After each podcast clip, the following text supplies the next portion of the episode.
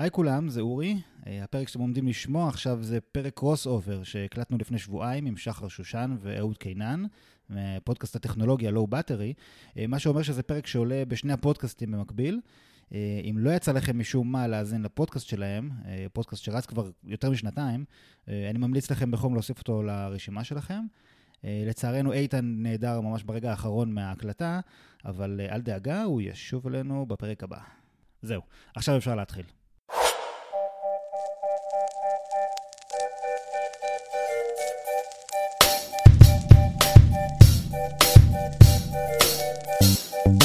שלום לכולם, אני שחר שושן, איתי נמצא אהוד קינן, ואנחנו בפרק קרוס אובר מיוחד עם אורי אשכנזה מהפודקאסט אבאלה.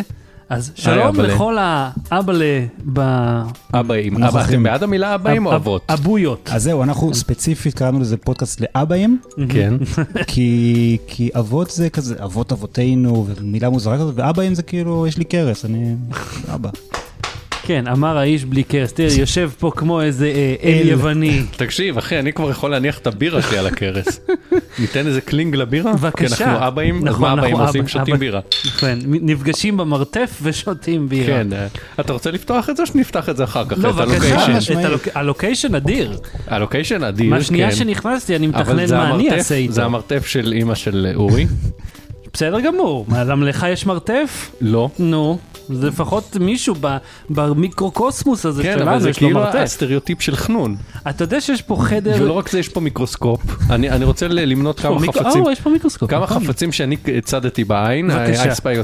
יש פה רקטות של בדמינגטון, נכון? כדור נוצה. כן. רציתי להגיד דניס, הסתכלתי. אף אחד לא משחק בדמינגטון פה. זה תמיד כך. אגב, גם אף אחד לא משחק טניס או בייסבול. ויש פה מאחוריי, וואי, עלת בייסבול, אני רוצה שתהיה לי עלה ממתכת באוטו, רק בשביל שמישהו מעצבן אותי לרוץ ולגרור את זה אחרי הכביש, שעשו אותו ככה אחרי זה. ומאחוריי יש שני דברים שהגיוני שיהיו אחד ליד השני, שזה מייבש כביסה ומקרר יינות. ואין פה מכונת כביסה, אז כאילו מה, אתם מורידים את הכביסה ומעלים אותה? אני לא, אני לא גר פה, אבל כן. ומקרר מלא במגדנות, שזה הכי טוב בחדר. תופינים. דברים נפלאים יש במקרר הזה. וגם בירות מעניינות. אבל אתה יודע מה, שנייה שנכנסתי אליה, אני אומרת, בונה, מה הייתי עושה? אני עם חלל כזה. הנה, פה הייתי שם את המקרר. Man cave. כן, לגמרי man cave. אבל אתה יודע שיש בבית הזה חדר, כן, מהשנייה שאני פה, יש פה חדר שיש בו רק מגהץ, וזהו. כי זה חדר הגיוץ, שחר. מה אתה רוצה שיהיה שם? לא, אז אם הוא חדר הגיוץ, אז שיהיו עוד אביזרי גיוץ, אולי פוסטרים ככה שמדברים על גיוץ, אתה יודע, פרפנליה, שקשורה לגיוץ. מים מזוקקים, משהו. יותר מזה, אני אגיד לך, בכניסה ראיתם שולחן אירוח גדול, אבל עד לפני שנתיים בערך היה שם פטיו. אתם מכירים פטיו? זוכרים את זה? רגע, אז בוא. אני אמנה עוד חפץ, ואז אני אשאל שאלה שתוביל אותנו לנושא הבאות. יש פה איזה שש או שבע קופסאות של עוגיות כאלה שמגישים אותם רק בישיבות במשרד. המיני קוקי זה אלה? לא, זה בשביל לעשות חמוצים. אה, קול. אתה מביא את ה... יש לך כמה ילדים? שניים. שמות גילים? גילאים? אומרים גילים, גיל גילים, שיר שירים. או, סקולד! שניים, איתמר בן שנה וחצי, ועופרי בן חמש. וכשאתה מביא אותם לבית של סבתא, יורדים למרתף ועושים פה שיגועים? לפעמים הגדול יורד לפה, לפעמים כן, זה כאילו, יש פה אוצרות, הוא מפרק פה כל דבר. מדהים. מפרק שישיית בירות. כן, מפרק אותם, ויש פה פשוט תורד כל הלגו שיש פה. איזה כיף. תשמע, אם היה לי, לסבתא שלי, היה לה כל מיני צעצועים וכולי מצוינים, אבל אם היה לה מרתף עם לגו, הייתי עובר לגור שם. כן, זה לא בשביל הילד, זה בשבילך. למעשה... למעשה גם בגיל שלושים וחמש, אם לסבתא שלי אני אמצא מרתף לגו, אני עובר לגור שם. אתה יודע מה התגלית הכי עגומה שהגעתי אליה בחיי הבוגרים? שגם בתור אדם מבוגר, לגו יקר מדי. זאת אומרת, גם לך בתור אדם עובד, כן. בעל שכר, לגו עדיין יקר מדי. אפשר עדיין לקנות... על אף שאתה קונה אותו בגרמניה. נכון, גם, גם. כן, אבל עדיין אפשר לקנות נגיד סתם קופסה עם מלא מלא חלקים כאלה שמפוזרים בתפזורת? בימינו כן, אתה יכול, לא רק זה, אתה יכול להזמין על פי משקל מה אתה רוצה, אתה יכול לתן לי חמישה עשר קילו לבן, שני קילו אדום, ואתה יכול גם ללכת לחנות ולאסוף לתוך כן, שקית. יש ולקנות. חנות לגו, אני לא זוכר אם עדיין שם, במנהטן, ברוקופלר סנטר? נכון, נכון. שאתה, שיש שם ממש, כן, אבל יש שם ממש ראשים, יש שם, אני צילמתי את זה, הסלסלת ראשים שם נראית מפחידה, אבל יש סלסלת ראשים וסלסלת גופות וסלסלת בלוקים אדומים וכאלה וכאלה וכאלה, ואתה יכול פשוט לרוז, לשים לך בשקית. וסלסלת מצבות לשטינקרים. ולשלם על זה הרבה יותר מדי כסף. לא, כי יש את הערכות האלה של התבנה כמו שבתמונה, ואפרופו ילדים, אני לא מוכן לקנות דבר כזה לילד שלי. לגו? לא, אין לי בהם לגו. אני לא אוהב את ה... הנה המודל תבנה אותו. כי אני אומר, לגו מבחינתי זה... בוא תחשוב יצירתית, תבנה, תראה איך שבא לך שהיא תראה, ולא איך שכתוב לך שהיא... אז אני חייב להגיד שלאורך השנים קנו לנו, כשהייתי קטן, קודם כל לביתי אמלין בת השלוש, סבא שלה קנה ללגו דופלו, ודופלו פשוט מגיע שמונים חתיכות בכל מיני צבעים, ואז היא בונה עם זה מה שהיא רוצה. כשאני גדלתי לאורך השנים, אז גם קנו לנו ערכות לגו, גם היה לגו חינם באריזות חיתולים, אני לא זוכר מה איכשהו. כן, היה איזה... לגו לגו או דופלו? לגו לגו של מידנמרק. כי לגו וחיתולים זה לא תואם מבחינת הגיל. אני לא זוכר, אני לא זוכר אם זה היה חיתולים. זה היה משהו, יכול להיות שזה היה חיתולים, יכול להיות שאני ממציא את זה. והתוספת לכל הדברים האלה, לשני הדברים האלה, היה לגו שמשפחת הרשקוביץ, מקומה ראשונה, הייתה זורקת מהחלון. היינו יורדים למטה, להוריד את הזבל, לשחק בגינה של הבניין. מקומה ראשונה ידענו שמדי כמה ימים, היה לגו שמשפחת הרשקוביץ זרקה מהחלון, ולא רצתה אותו חזרה, אספנו אותו, והצטבר מכל הדברים האלה, ארגז של לגו, שכלל כמה ערכות, אז כן יכלנו לבנות משם... כאילו ליקטתם לגו בשדה. ליקטנו ממש לקט שכחה ופאה, כן. ואחד הדברים שבניתי היה חומה לעבודה במיצג שעשיתי לשיעור היסטוריה. יו, גם אני עשיתי פעם, עשיתי איזה ספינה, אני לא זוכר למה איזה שיעור זה היה, אבל היום תעשו מיצג, עשיתי מלגו, היה לי ספינה, חציתי אותה באמצע, אבל הנה, השברים כן. כזה, המורה לא התלהבה. אז אני חושב שככל שיש לך לא יותר ערכות, אתה בסופו של דבר יכול לפרק את כולן ולהרכיב כן. דברים, אם כי לי יש לגו uh, Back to the Future, את הדלוריאן, ופייק לגו של ריק ומורטי, וכרגע שניהם על מדף מאוד מאוד גבוה, שביתי לא תגיע אליו, אבל יבוא יום ואני אצטרך... זה כל כך גבוה, זה כבר נישה בתוך התקרה, זאת אומרת, חפרת בפנים קצת, שהיא לא תוכל לגעת. כן, זה ברצפה של השכנים, למעשה, אבל יבוא יום ואני אגיד, טוב, קחי שחקים, תבנים זה משהו אחר. ואתה זוכר, אני... אין סיכוי, אתה לא תיתן לה לגעת בזה. אבל את זה, כי זה מודל נורא נורא ספציפי. אני קניתי את המסעית לגו ההיא, שעלתה לי איזה אלף שקל, הזמנתי אותה מגרמניה, מאמזון, הגיעה לישראל, בניתי את הערכה, שלושה ימים אחרי זה פירקתי אותה לגמרי, התחלתי לעשות לבנות משהו אחר. אתה יודע באיזה משאית מדובר? יש מישהו שלא יודע? המאזינים שלך אולי פחות... אני חושב ארבע שתיים אפס ארבע שלוש, זה משאית... חפשו בגוגל ארבע שתיים כמה? ארבע שתיים אפס ארבע שלוש, אם אני לא טועה, זה המשאית ארוקס של לגו, היא עולה בישראל כ-אלף וחמש מאות שקל. אתה מדלג על חלק המעניין במשאית. מה, שהיא גזם? משאית לאיסוף גזם. אנחנו עוד נחזור אליה, אבל יש לנו... לא רק זה, גם אתה יודע שאהוד קנה לי גזם, אהוד ואסף סגי, קנו לי גזם לאסוף במסעית הגזם, ותום, בני, בין השנתיים, וקצת יותר מחצי, הוא אומר, או, מסעית גזם, בוא נאסוף גזם. אמרתי אותו, מה זה גזם? כן.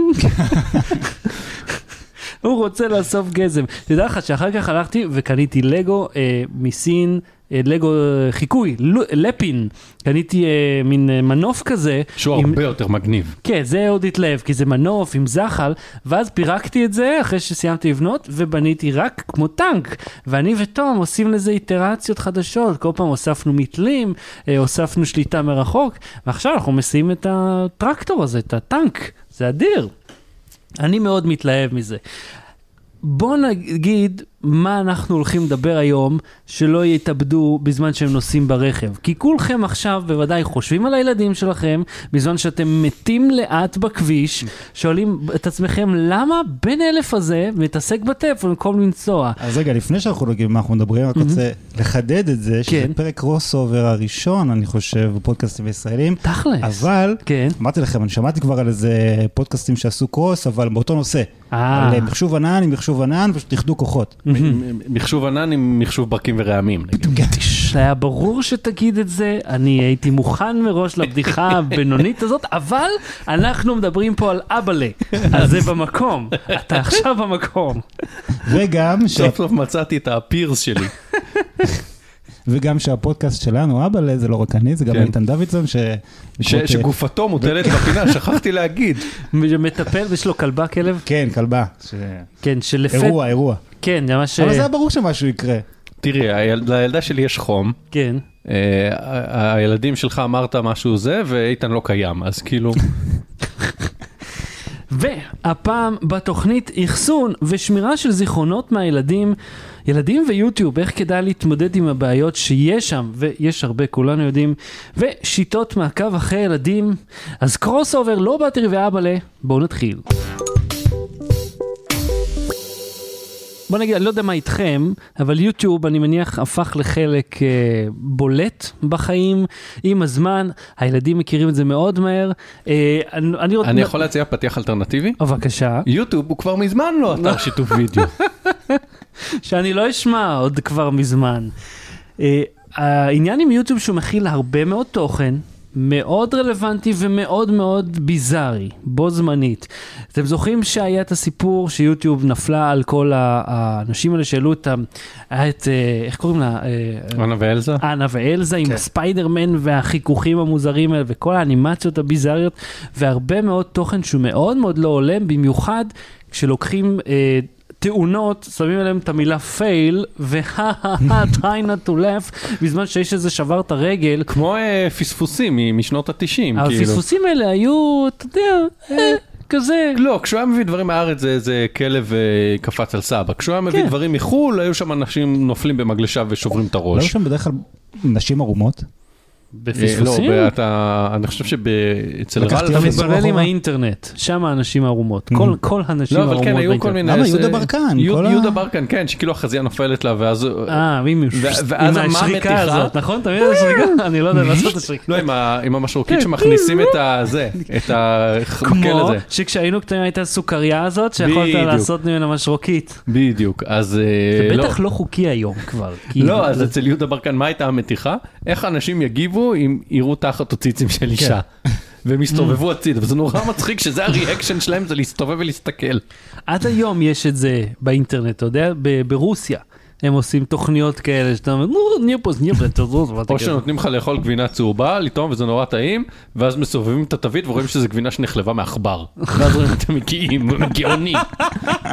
פשוט פורמט גאוני. אז אני אחלוק איתכם איך אנחנו הכרנו לתום את יוטיוב, כיוון שאצלנו הוא אף פעם לא רואה טלוויזיה, וגם מהניסיון האישי שלי, שאני הייתי א' א', ואז הכניסו לי טלוויזיה לחדר באזור גיל... לא יודע, שנת תשעים ומה, אני לא זוכר כמה. אבל גיל יחסית מוקדם, קראתי ספרים כל הזמן, ואז נהיה לי טלוויזיה, ומאותו יום פחות או יותר התחלתי לפתח את ההפרעת קשב וריכוז, ואז הפסקתי לקרוא כליל, כי לא הצלחתי... זה והחיסונים. לא, אני כן אגיד לך, אני לא חושב שה... רגע, איתן, אתה רוצה להגיב? אורי, סליחה, למה אמרתי, איתן הגופתו. מה יש לומר על עניין החיסונים? זה חרטה, כולנו יודעים. לא, צחקתי שה... לא, אבל תשמע, שהחיסונים גרמו... אני לא אגיד שהטלוויזיה היא הגורם הישיר, היא בטח לא הוסיפה, וזה בא במקביל... אני רוצה להגיד שמתקשרים אליי מיוון. מיוון? זה כנראה ספאם, אז אני לא אענה. ספאם מיוון דווקא? רגע, רגע, תענה ואתה חבר. תענה רגע, אני מת לה, שים על ספיקר ושים ליד המיקרופון, אני מת לדעת מי זה. הלו? אה, אוקיי, לא, זו שיחה אמיתית. היי. Uh, Will, I'm going to have to call you back, okay? Will מתקשר מיוון. אוקיי, ביי ביי. אוקיי. מי זה Will שמתקשר מיוון? Uh, אחר כך, זה מסובך, זה ארוך. That's what she said. תיש. אתה במקום הנכון לבדיחה. סליחה. על איפה, על מה דיברנו? על יוטיוב וזה שהייתה לך טלוויזיה וכו' וכו'. אז שמו לי את הטלוויזיה, ולאט לאט התחלתי לאבד את היכולת ממש לשים לב למשפטים, ואני זוכר את הספרים, כל כך אהבתי אותם, את הריח שלהם, את ה... ואני אגיד לך מאוד אהבתי את הפונט. הפונט של שנות ה-שמונים היה הפונט הכי מקסים לספרים. היה לי את הספר מהאולפן של סבתא שלי, של אמא שלי, שמעלו ב-שבעים ושלוש. אהבתי כל כך לקרוא את הספר הזה. ואז... הופיעה טלוויזיה בחרז שלי, שש עשרה אינץ' אגב, עם ממיר של ערוצי זהב. צבעונית או שחור לבן? צבעונית, ביץ' מה אנחנו. שמנה כזאת חמישים קילו. לא הייתה כל כך כבדה, אבל היה לה זרוע ברקן משלה, ומאוד נהניתי ממנה כמובן, אבל אתה מבין שזה לא בדיוק שיטה, ואז הפסקתי לקרוא ספרים, אמרתי עידית, אשתי, זה לא רעיון טוב, היא עצמה מורה לחינוך מיוחד, אז היה לנו ברור, טלוויזיה זה לא משהו שהוא יראה או צריך לראות, כי בתכלס אפשר לחשוב כאילו אנחנו מנהלים את העולם, אפשר להיות איתו. ואז ביום שהיינו צריכים להתחיל לצחצח שיניים, הוא לא הסכים, הוא לא רצה, כן. הוא לא נעים, בסך הכל לדחוף לך משהו לפרצוף עם משחה. ואז היא עלתה על רעיון מצוין, היא מצאה וידאו של המשחה טפטפים, או טפטפים, איך שורים להם, שהם מייצרים משחה, ויש להם וידאו חמוד כזה, mm-hmm. של איזה יצור כזה, שהוא כמו ראפ, שהוידאו עצמו הוא כבר בלופ, זאת אומרת הוא בריפיט, פעמיים, ככה, כי הם יודעים מי הקהל, שהם אומרים לך, אוקיי, פשוט תשים את זה. ב- מה האורך המקורי שלו, לא בלופ? שתי דקות כזה? כן, משהו כזה. יש עכשיו גם, שמעתי שיש פודקאסט שמיועד לצחצוח שיניים של ילדים, שזה סיפורים קצרים של שתי דקות. וואלה. שומעים אותו, מצחצחים שיניים תוך כדי. תשיג לנו את השם. אוקיי. מעניין, פודקאסט צחצוח שיניים לילדים. על אינטרנט. איזה קול. זה פורמט גאוני. ממש. השאלה אם זה לא קצת underwhelming לילד, שזה כאילו מישהו מדבר, ולא משהו כאילו אני לא בטוח, אבל אני אוהב את ה... תראה, אני חושב באופן כללי שפודקאסטים, ונגיד כאן עושים את זה יפה, הם ממיינים לך כאן את הפודקאסטים שלהם לפי אה, אורך. Mm. אומרים, יש לך עד רבע שעה, עד עשרים דקות, עד mm-hmm. זה, עד זה, עד זה, כי פודקאסט זה משהו שבסופו של דבר ממלא לך זמן. כן. אז אם יש משהו שממלא לך זמן של צחצוח שיניים, זמן של מקלחת, זמן של ארוחת ערב, אז זה דרך נכונה ל- להסתכל. זה בוא, יש לנו עכשיו שתי דקות לשרוף, mm-hmm. ואנחנו צריכים להפוך אותם למעניינות. תכלס. כן. אז זה מה שעשינו, ומאז... אז מי שרוצה לעשות סופרקאטים שלנו, שתי דקות צוחקים. שזה יהיה רק פסקול של... אז שמע, זה מה שזה... שזה עבד. זה עבד מדהים, הוא עמד שם וצחצח שיניים, וזה עבד טוב, ומאז הוא כמובן רק רוצה יותר ויותר, עכשיו הוא בגמילה, אז יש וידאו... בגמילה מצחצוח שיניים? לא, בגמילה מאלכוהול ונרקוטיקה. לא, בגמילה מחיתולים, והוידאו התורן הוא כקיצה. אתם מכירים את זה? אה, בטח. לא. יש לי ולידית ויכוח, כי... אני כמוזיקאי, כאמן, אני אומר לה, האפים הוא כקיצה, כקיצה, פאוזה לדרמה, פלופ, ופתאום יוצא, ואז היא עושה כקיצה, כקיצה, ופתאום יוצא. לא, לא, לא, יש פאוזה, יש פאוזה. יש פאוזה לדרמה, יש את הפלופ, בואו כאילו, בואו לא נמחק פה דברים. אני לא רוצה יותר מדי להיכנס לתיאורים גרפיים ביולוגיים, אבל הספינקסטר צריך כאילו, צריך לקרות שם משהו בין לבין. זה הכל. אז זה אצלי. אורי, איך עובד אצלך העניין הזה? אתה כבר בילד השני. התחילת השיחה הייתה יוטיוב, פשוט... היוטיוב עובד אצלי באותה צורה, אני חושב, כמו אצלך. אבל האמת היא שבשבועות, זאת אומרת, מתי נפל לי הסימון שכאילו צריך לעצור את זה? בשבועות הוא... הוא ראה איזשהו סרטון, רצינו להראות לו, תראה, זה נחמד. בן כמה עכשיו? חמש. ורצינו להראות לו, היה איזה סרט ביוטיוב על רות המואביה, ולא יודע, כל הסיפור, לא יודע איך שהגיע לזה. אין רות המואביה הזאת, אחי. כן, כן, הוא ראה את זה, הוא ראה את זה לבד, לא יודע, שני יצאנו משהו, חזרנו, לא מהבית, ואיכשהו פתאום הוא הגיע לסקילה של מישהו, ורצח, ואנחנו כאילו, אוקיי. וזה אותו וידאו? כן, כן, כן. ג'יזס. ואז אמרנו, אוקיי, קודם כל, לא משאירים, לא משאירים לבד עם מה שאני לא יודע מה זה, וגם איכשהו תמיד הוא מפעיל לבד את היוטיוב, נטפליקס בכלל, יש לנו את השיומי מי בוקס, ככה, וקודם כל זה נהדר, הוא מפעיל את הנטפליקס לבד כבר איזה שנה, זה רק מראה כאילו כמה מדהים נטפליקס, שילד בן חמש דוחץ שני כפתורים ויודע לאן ללכת, ו... ואיכשהו, איכשהו מתחיל לראות יוטיוב, שם איזה משהו נחמד, אני עולה לו במומלצים, איזה משהו שהוא אוהב, מתחיל, ואחרי חמש דקות הוא מגיע או לרוסי שפותח ביצות קינדר, או סתם כל מיני אנימציות כאלה מוזרות, אפילו לא מגיע, אני לא מגיע אפילו לאלזה ורציחות וכאלה, פשוט לדברים שהם פשוט עושים חל... אתה מסתכל ואתה אומר, הוא לא צריך לראות את זה. למה? אני לא יודע למה. זה לא שקורה שם משהו רע, זה פשוט לא טוב. אני לא רוצה שהוא יראה את זה. בגדול, אנחנו פתרנו את זה עם נטפליקס, זאת אומרת, אמרנו לו, יוטיוב אתה לא רואה, כאילו אין לך... אז נטפליקס, עשית לו יוזר קידס. יש לו יוזר של קידס, אבל גיליתי שגם שם יש קצת זליגות מדי פעם, זאת אומרת, אין שם, הנטפליקס לילדים, אני לא יודע איך הוא מגדיר מה זה ילד. עד גיל שלוש עשרה אני חושב. יפה, אז לצד כל מיני פפא פיג וכאלה, אז פתאום זולג לו איזה, לא יודע... ג'רני, איך זה נקרא? יש גם את... עם דרוק. אה, כן, ג'רני to the center. זה לא משהו לא ראוי, אבל לא, פתאום יש דינוזאורים, דברים מפחידים כאלה, שהוא לא צריך לראות אותם. הם צריכים לעשות יוזר אינפנט או משהו, טודלר. או, כן, זה כמה רמות של זה, כי... לא יודע, זולגים שם לפעמים דברים לא זה. אז בגדול, בגדול עם נטפליקס, זה נחמד, הוא כבר לא מעיר אותנו בבוקר, הוא יודע שאם אנחנו נקום, נגיד לו, טוב, יאללה, חדל טלוויזיה, תתחיל להתארגן לגן, אז הוא פשוט, כן, פשוט... מחריש, אני קם בהסלקה. כן, קם באיזה שש, שש וחצי, אתה אומר, כמה זמן אתה כבר רואה פה? אז נטפליקס זה הפתרון. אז אם תלמד אותו להשתמש באוזניות בלוטוס. וואו, חבר הזה. אתה תוכל עם שלישון שלושה ימים. אבל השאלה שלי, אתם התנסיתם ביוטיוב קידס?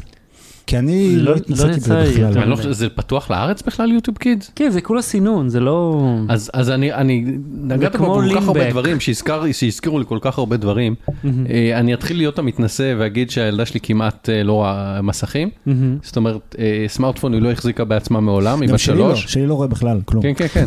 שלי בכלל עשה תזה כבר, כן. לא, אתה יודע מה, בוא נעשה פאוזה רגע עם סוגריים ונדבר על... קנאה בין הורים. זאת אומרת שאחד רואה את הילד של השני מתקדם יותר מהילד כן. שלו, ואתה אומר, רגע, מה לא בסדר עם הילד שלי? יו, היה לי קטע לא נעים. Mm-hmm. כשאני חושב באיזה גיל שנתיים, או שנה ומשהו, הלכתי לקחת את הילדה שלי לחיסון, והייתי... והייתה בע... ילדה אחרת שהיא כבר עם תזה ודוקטור, כאילו, היא נתנה לה את החיסון. לא, תן לי לספר את הסיפור מנקודת מבט נתנסת. והיא אוקיי. רצה ושיחקה בכל הדברים, ואבא, בוא, אבא, בוא, זה ושיחקה. ואיזה מישהו אומר לי, בת כמה? אני חושב שהייתה איזה שנה ותשע או משהו כזה, אז אני אומר לו, לא, שנה ותשע. והוא אומר, וכמה זמן אני כבר אומרת, אבא, אבא, אבא. אמרתי, לא זוכר, כמה חודשים, זה משהו כזה, אז אל תתפוס אותי במספרים, כן? ואז יש לו תאומות, והוא אומר, יש לי תאומות שנתיים וחצי, לא מוצאות מילה. שנתיים וחצי? משהו כזה, עכשיו הוא מעמיד אותי בסיטואציה. זה התאומות מהניצוץ? יש מצב, אבל הוא העמיד אותי, מה אני אמור להגיד לו?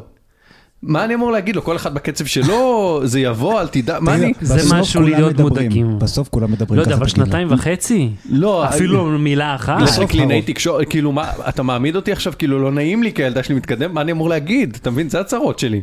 לא שהילדה שלי לא מדבר, זה יותר גרוע שאתה צריך לעמוד בסיטואציה כזאת, ולא לדעת מה להגיד, מאשר שהילדה שלך לא תדבר. כי הילדה שלך לא תדבר, זה פתיר.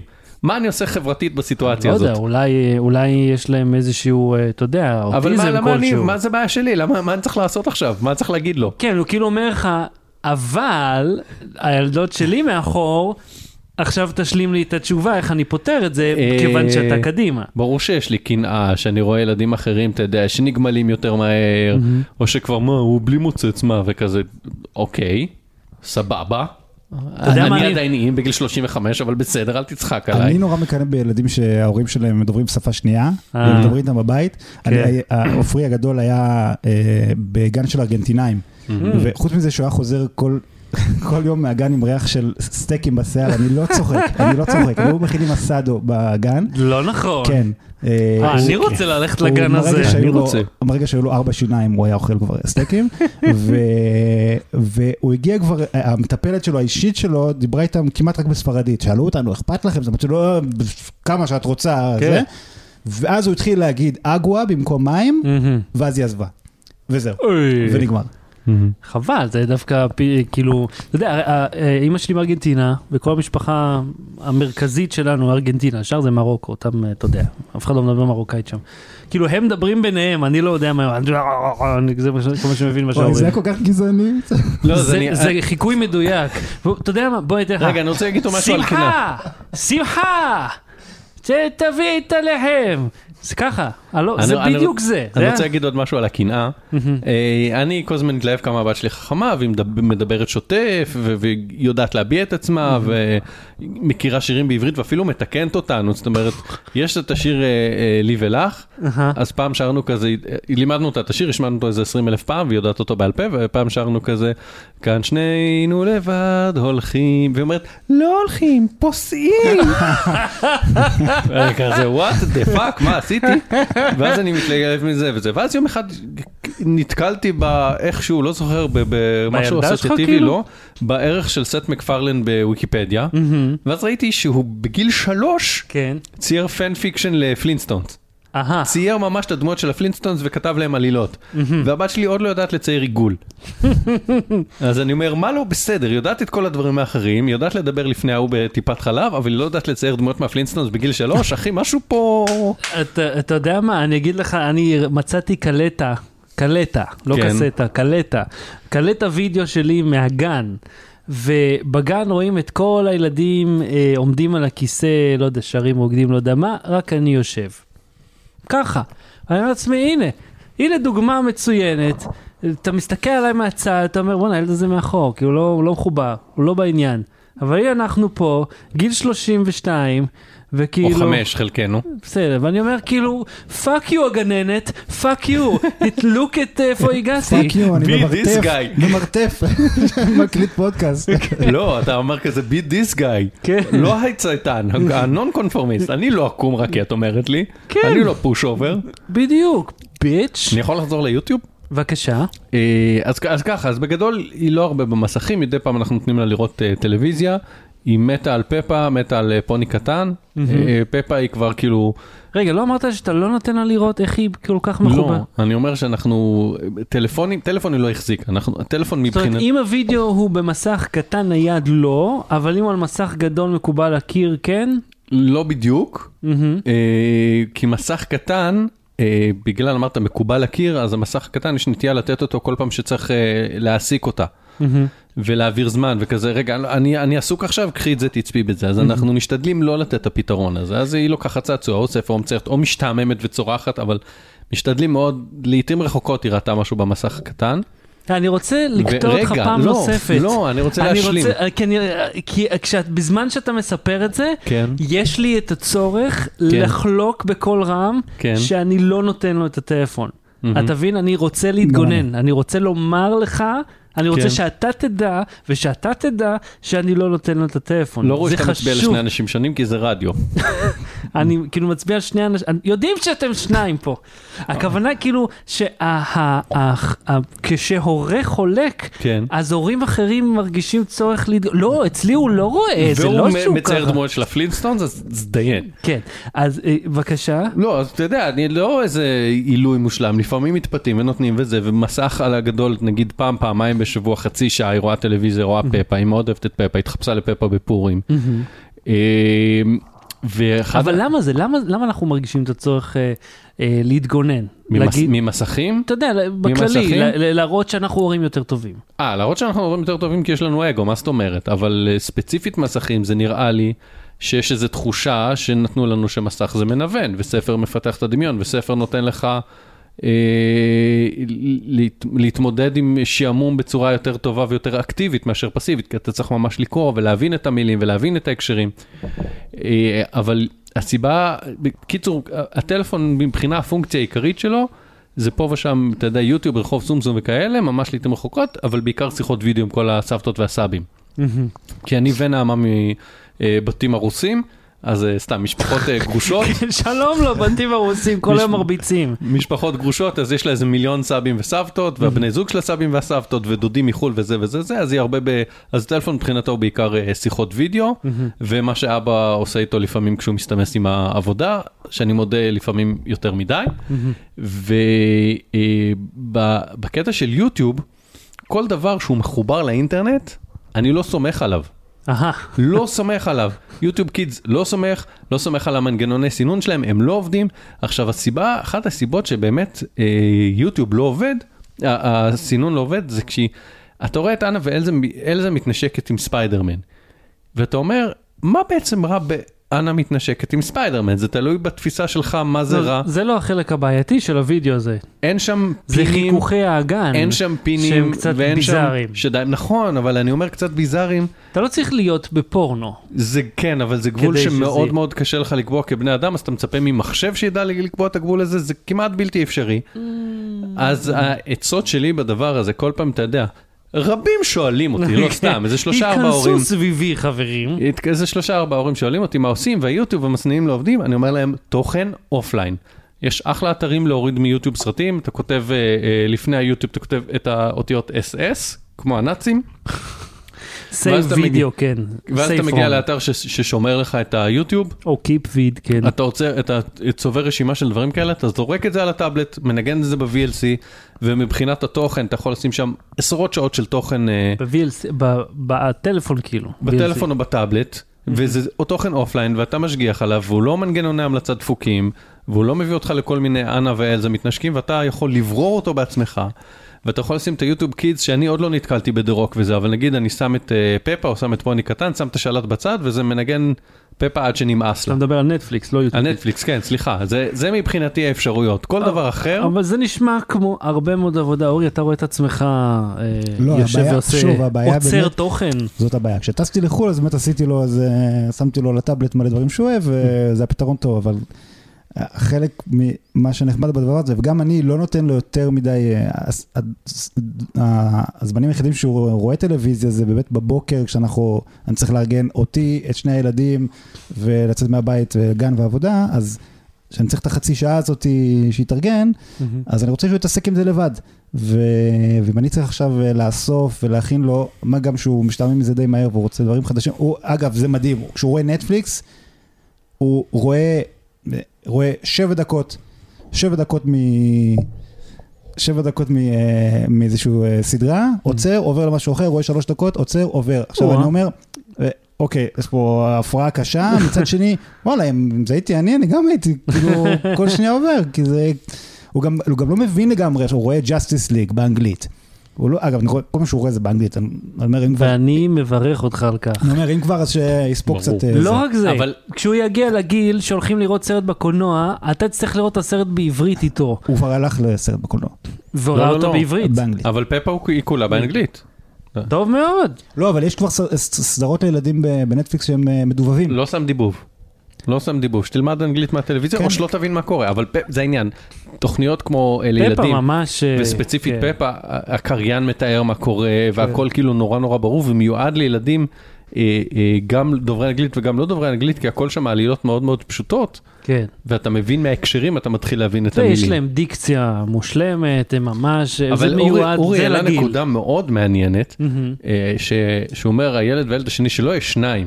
וכשאתה עם ילד אחד, החיים שלך סבבה, ואתה צריך להעסיק רק טוב, יש גם שני הורים על, על אחד. כן. אז אחד מעסיק אותו, השני זה, אחד שם יוטיוב, זה. כש, ככל שיש יותר ילדים, זה לא פשנה, זה עולה אקספוננציאלית. כן. אז כאילו, אתה, ברגע שסיימת, לא יודע, תתאר לי את זה מנקודת המבט שלך. אז האמת היא שזה יחסית יותר קל, כי השני פשוט מעריץ כל דבר שהגדול עושה, הוא גם עושה. אז, אז פשוט, הוא רואה יוט, הוא רואה נטפליקס, whatever, הוא פשוט יושב לידו ובוהה בזה, לא יודע מה זה, אבל הוא פשוט בוהה בזה. יש ו... לכם אחים גדולים? לי יש אח גדול, כן. לשניכם?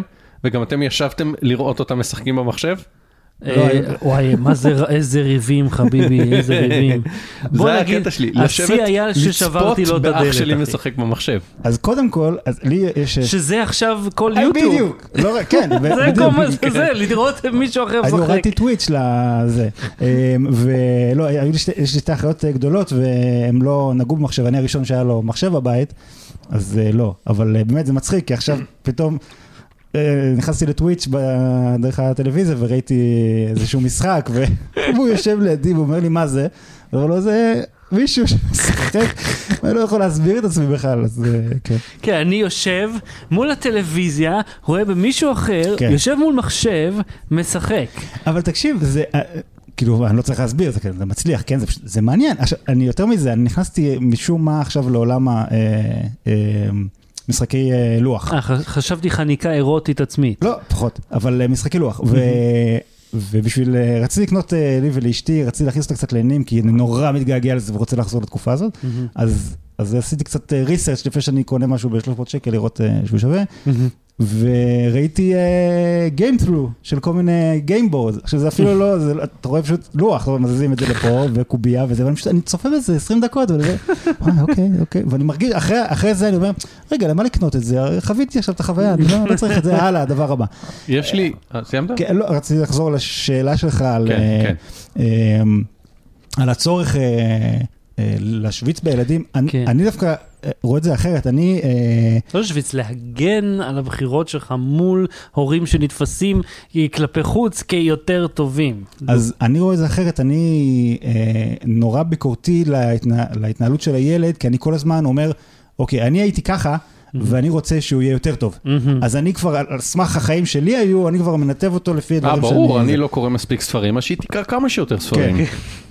אז זה קטסטרופה, אני כל הזמן מנסה לעצור אותי, אבל I can't help it. אז יש לי סיפור, סיימנו את הקטע של יוטיוב? תעשה מה שאתה רוצה. יש לי סיפור, לא, שסוגר את העניין שהזכרת לי, שהם יודעים להפעיל דברים בעצמם, ולומדים להפעיל דברים בעצמם מאוד מהר, ואגב, הבוס שלי הגיע לתובנה, אומר, ילדים לומדים להפעיל טאץ' לפני שהם לומדים לדבר. הקישור האנושי של להפעיל אייפון, להוציא שיחה, להפעיל סרטון ביוטיוב, לפני שהם יודעים להביע את הבקשה לעשות את זה. עוד אני אוסיף ואגיד לך שכשעידית עבדה בשיקמה, באיזה מעון לאנשים עם פיגור מבוגרים, אז בתקופה היא, נדבר אלפיים וחמש שש, היו מביאים להם מסכי מגע, כי הם לא הבינו איך עכבר זז על המסך, זה לא הסתדר להם בראש, אבל מסכי מגע כולם ידעו להפעיל. כי עכבר זה מאוד לא אינטואיטיבי. זאת אומרת, גם אנשים, אם מדבר לך על אוטיזם עמוק, כמעט ציודיים, הם לא הצליחו להבין את העכבר, אבל הטאץ' כולם ידעו פרפקט. בקיצור, סיפרתי קודם לאורי, ואני אחזור על הסיפור הזה, ואורי תעמיד פנים, שכאילו אתה שמע אותו לראשונה, יש לנו שעון בבית שקניתי, איזה שעון של איזה מעצב, או מישהו כזה כנראה סטודנט לעיצוב, או לא יודע מה, נחמד, שהמנגנון שלו, הוא לוחצים לו על האף, והוא, או בקול של קריינית רובוטית, מאיר בעיניים ומקריא את השעה. ארבע פי אם ארבע או שתיים פי אם נשמע כמו החומר שסיוטים עשויים ממנו. לגמרי. עם העיניים אדומות גם? עכשיו, כן. כדי שנדע שהוא רשע? כן, כן, כן, והן נדלקות בהתאם לדיבור. עכשיו, אם זה לא מספיק סיוט, אני דווקא אוהב את השעון הזה, כי הוא פשוט יפה בעיניי, אני לא לוחץ עליו. כי הדרך היחידה לדעת מה שזה, או להסתכל מאחור על המסך, או ללחוץ עליו. אז הוא לא פרקטי, אבל הוא נחמד, הוא פריט עיצובי. ואמלין עפה עליו, היא אוהבת ללחוץ, ושהוא אומר מה השעה, למרות שהוא כל הזמן אומר את אותה שעה, וכאילו פעם בדקה רק מחליף. ויום אחד היא ישבה כזה בסיר, ונתנו לה משהו לשחק איתו, כדי להעביר את הזמן, והיא זרקה בשעון הזה, וסיימה את ענייניה, ותלינו את השעון בחזרה, והיא הלכה למיטה, ופתאום אנחנו שומעים, twelve a m, twelve a m, היא הפעילה את השעון המעורר לחצות, ממשחק בשעון twelve a m והשעון יושב בחדר שלה והשעון לא, השעון יושב במטבח והיא בחדר שלה ואנחנו בזה ונעמת אסה ואני אומר לך אוסיין בולט היה מת לטוס במהירות הזאת זינקה מעליי קפצה אני אומר לך כנראה קפצה למרחק מהחדר עד לשעון פרקה לו אותה עם אימא של הצורה, שפכה את הבטריות במדינות שלוש מדינות שונות בעולם, כדי שלא יהיה סיכוי שהיא תקום בלילה ותמצא את זה ותלמד איך להכניס בטריות לשעון, ונטרלה את זה, ולשמחתנו היא לא התעוררה, ולשמחתי זה לא היה באשמתי, זה היה באשמת הילדה. אז אפרופו, ילדים שמפעילים דברים, אתם בטח ביום יום שונים הודעות קוליות בוואטסאפ, נכון? כן. אבל דווקא... אין לי בעיה. לא איך הבא? לא, זה בלתי נסבל. כאילו, המעט, לא אם זה הרווח, כי אני, מה אני במשרד, אני שם את זה בעוד, אני מאזין. אם אתה מקבל את זה ממישהו שאתה לא מכיר ופתאום החליט לפנות אליך. לא, יכול ללכת לעזאזל ולהצטרף באש הגיהנום. לא, מישהו שאתה לא מכיר, שולח לך הודעה קולית? קורה. לך אולי. אז אני, הילדה שלך בת כמה? כמעט שלוש, שנתיים ואחת עשרה. שלך? גם כמעט שלוש, שלושה חודשים קטן ממני שלה. אז הופכים בין חמש, וכאילו כבר נוצרת מערכת יחסים כאילו מאוד, כאילו כבר קרובה. בוו או בלי וו? עם וו. וכבר ממש כאילו, יש לנו שיחות וצחוקים וזה, ואני כאילו כל הזמן, אני גם לא נותן לו לגעת בטלפון, אבל אני כל הזמן אומר, יאללה, שיהיה לו כבר טלפון, אני רוצה באמצע היום, פתאום כאילו להסתמס איתו, לדבר איתו, לצחוק איתו וזה, ו... הקטע שהוא לוחץ שנייה על המיקרופון ושולח לי הודעה, אז זה מאוד נחמד, כי גם סתם בערב נגיד שאני עוד במשרד והם בבית, אז הוא לוקח את הטלפון לבד ושולח לי הודעות, ואני שולח לו הודעות, אז זה נורא נחמד תקשור את זה, וגם בכלל... קוליות, כאילו. כן, ועכשיו בכלל הייתי במילואים, אז זה עוד יותר נחמד, הכל באמצע שום מקום. עכשיו מבין למה אתה שזוף. כן. לא הבנתי, אמרתי, בונה, איפה הוא הגיע? הגיע מחופשת סקי, כאילו, מאיפה למה הוא שזוף פה? הייתי לפני שלושה שבועות. חופשת סקי זה הדבר הראשון שעלה לך בראש כשחשבת על שיזוף? באמצע החורף, כן. אתה יודע איך משתזפים בסקי? יש לי לוק של גולש אתה יודע איזה קרינה יש מהשלג? אני יודע איזה קרינה יש, אבל הייתי יותר הולך על אסוציאציות של חופשה בקריבים בטן גב. נה, לא יודע, זה מאוד יקר בזמן הזה. וסקי זה מה, בחינם? לא, אבל אתה יודע, זה יותר... מה זה קשור עכשיו? אני לא יודע מה אמרת. ואתה עוד עונה לי. אתה עוד מנהל איתי דיאלוג על זה, אתה ממשיך. על כל שאלה אני אענה, חביבי, על כל שאלה. אז נורא נחמד היה במילואים לנהל את השיחה לבד, פשוט לוקח טלפון ושולח לי הודעות ואני מחזיר לו, אז זה מאוד נחמד. אז שמעו, זה שמנו את זה בצד, זה יוטיוב, וכמובן אפשר לעשות גם פלייליסטים ביוטיוב על דברים שאתם אוהבים, אתם יכולים לייצר אותם בעצמכם ואז לראות אותם גם ביוזר הסלולרי. רגע, אני יכול אבל לעשות פלייליסט וכמה פלייליסטים? לעשות פלייליסט ולקרוא לו בשם? אתה יכול לעשות אינסוף פלייליסטים. אוקיי. זה פשוט פותח יוזר, ואז עם אותו יוזר אתה נכנס גם בסמארטפון שלך, ואז פשוט עושה, אתה יודע, מקבץ, הפלייליסט שלו פרי, וכן הלאה וכן הלאה, וזה רק דברים שאתה מאשר אותם מראש. ולמעשה אתה גם יכול לשים את אותו וידאו שוב ושוב ושוב, אם אתה יודע שאתה תצטרך להפעיל אותו מחדש. אז זה דבר אחד, אבל עוד משהו שאנחנו עושים עם הסמארטפון הרבה, ואני יודע גם עם מצלמות יותר מקצועיות, זה לצלם הרבה מאוד תמונות ווידאו, שזה תוכן מיוחד, הוידאו ב-פור קיי, כמו שעכשיו כל הסמארטפונים הבולטים כבר מצלמים אותו, וכמובן המצלמות המקצועיות יותר, וידאו ב-פור קיי, אורי, איך אתה מאחסן את הארכיון הזה למען שאר הדורות? אז תראה, אני... אני רוצה לפתוח ולהגיד... אתה אורי. לא, אבל אני רוצה... אתה אורי. אני רוצה לעצור אתכם. השמף. השמף. שיש פה בפינת החדר. כן, אלבומים. אלבומים. אלבום. אתה מופיע באלבומים האלה? בטוח. כן. כן. אני מאמר איתך, אני מאמר איתך עכשיו, שיש שם תמונת בולבול קטן של אורי. חד משמעית, אני מזהה כבר את האלבום, האפור שם, יש שם. אבל תקשיב, תחשוב ש... אתה במרחק שני צעדים וחצי מבולבול קטן של אדם שיושב מולך. הארגז הזה, תחשוב, אוקיי? כן. מבחינת כמות התמונות, כן. זה מה שיש לך על הטלפון משעה אחרי הלידה. כן. היום. כן. אז אני אגיד לך, אני קודם כל הכל הולך לגוגל פוטוס. בום. ואתה מגבה באיכות המקורית? המקורית. סליחה, בחינם. מה שהם נותנים. כן. זאת אומרת, לא אכפת לך מהילדים שלך, או מעתי. אני לא רואה את עצמי... כן, כי עוד מאה פיקסלים, זה באמת מה ש... אני לא רואה את עצמי מדפיש פוסטר של הילד בגודל הזה. אז זה לגמרי מספיק אותי, מספק אותי, כשאני נכנס... אני בעיקר משתמש בגוגל פוטוס בשביל לאתר דברים, ולחפש, אתה יודע, איזשהו פיקניק שעשינו איפשהו, אז נורא קל עם ה...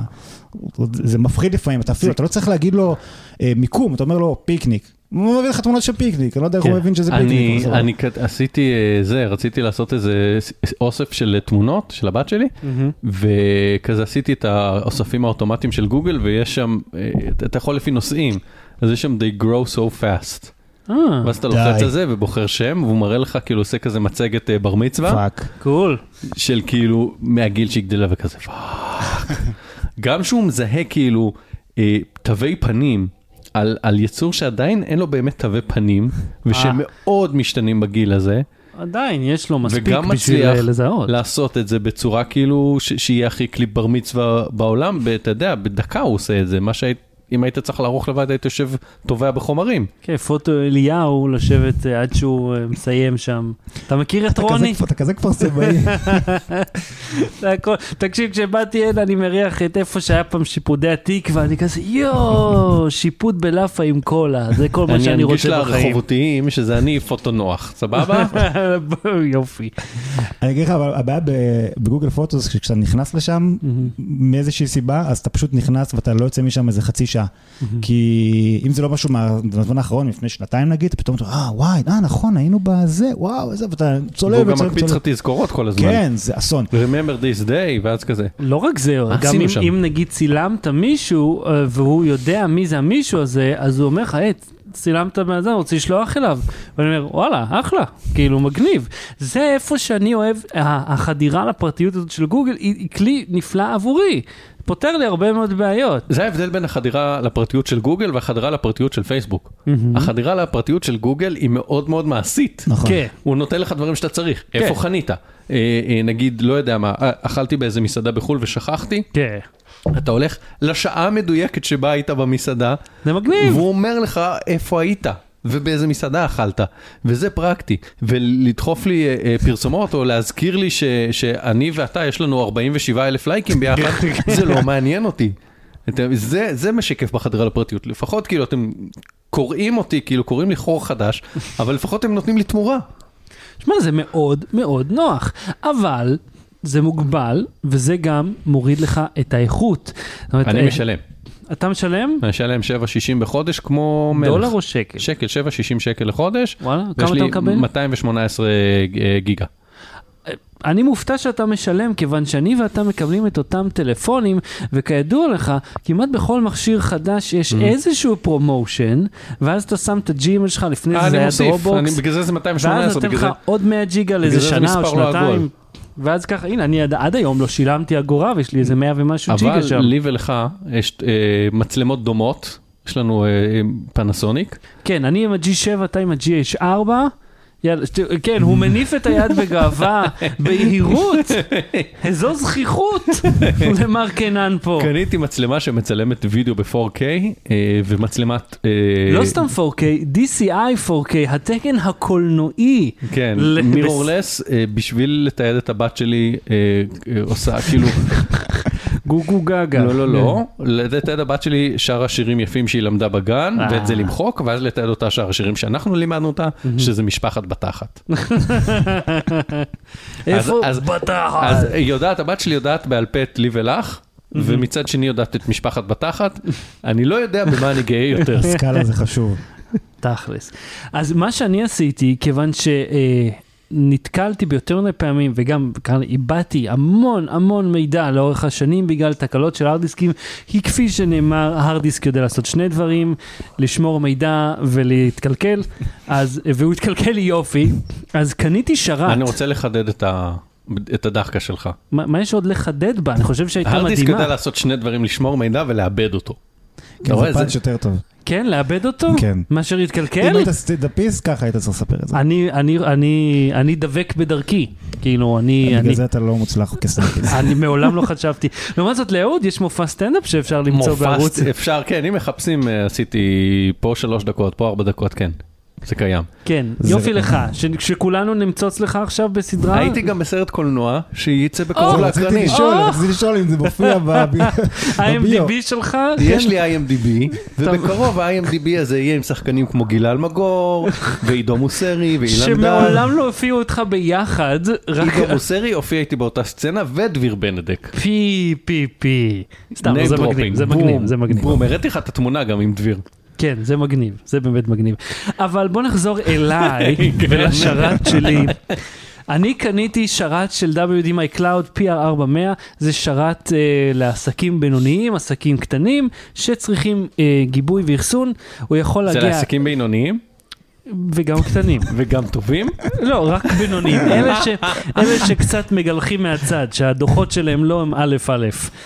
והרעיון שיש לו עד, עד ארבעה הרדיסקים, ואתה יכול לפזר את המידע על ארבעת ההרדיסקים האלה ברצף, ואז אה, במידה ויש כשל באחד מהם, ויהיה כשל באחד מהם, אתה יכול אה, פשוט להכניס הרדיסק חדש במקומו, במיוחד, אה, אני, זה מגיע עם דאבל, זה לא מגיע, סליחה, אתה קונה בנפרד, אה, MyCloud Red, רד מיועד לשרתי נס, והדירוג שלו הוא לפחות חמש שנים של אחריות, הוא גם מיועד להתחיל ולהפסוק, ולהתחיל ולהפסיק, ולהתחיל ולהפסיק, ואז זאת אומרת, זה אמור להחזיק הרבה הרבה יותר זמן. אבל מה האחריות הזו, אחרי התמונות יימחקו? בשביל זה יש לך כמה הרדיסקים. אוקיי, אבל זה לא שיש אחריות, יהיה לך את מי להאשים שהתמונות נמחקו. קודם כל הם מציעים שירות... לצלם מחדש, מה? תנחומים. לא, הם מציעים שירות שחזור ברמת תוכנה בחינם. אוקיי. רמת החומרה זה כבר משהו אחר. גם ריקובה ממליץ נותן שירותי... כן, אבל אתה יודע, לא משנה, העובדה, אם אתה לא יודע להשתמש בזה, הם מציעים לך את זה, שזה נחמד שבכלל מתייחסים לזה, יכול להגיד, זה בעיה שלך. אתה מכיר את ריקובה? לא. ריקובה זה תוכנת שחזור? שיש לה שם שהוא ריקובה, אבל זה בעצם קיצור של ריקאבר. מה זה מלרע? כאילו אם זה היה ריקובה? ריקובה, כן. כן, זה לא ריקובה במלרע, זה... זה כן, זה R-E-C-U-V-A. כן, היא מומלצת אגב, היא כאילו, אתה יודע, היא לא תציל לך את החיים, אבל היא כן פה ושם. הצילה לי חביבי, הצילה יופי. לא הצילה לי חיים, הצילה לי קבצים שהצטערתי, שהבאתי ועזרה לי. אני לקחתי את עידית ליום הולדת שלה, לפני שתום נולד, נסענו לדרום, ישנו בזה אוהל, צילמתי וזה מקום מדהים, כיף כיף, ואז בטעות פירמתי את הכרטיס אס די לפני שהעתקתי אותו. אני פירמתי פעם הרדיסק של תירה וחצי. בסדר, רגע, תן לי, בוא קודם אני. הצרות שלי יותר גדולות, כן, תמשיך. הכאב שלך גדול יותר? לא. ואז שחזרתי את זה עם ריקובה, והנה, רוב, חוץ מחלק מהווידאים, הכל חזר.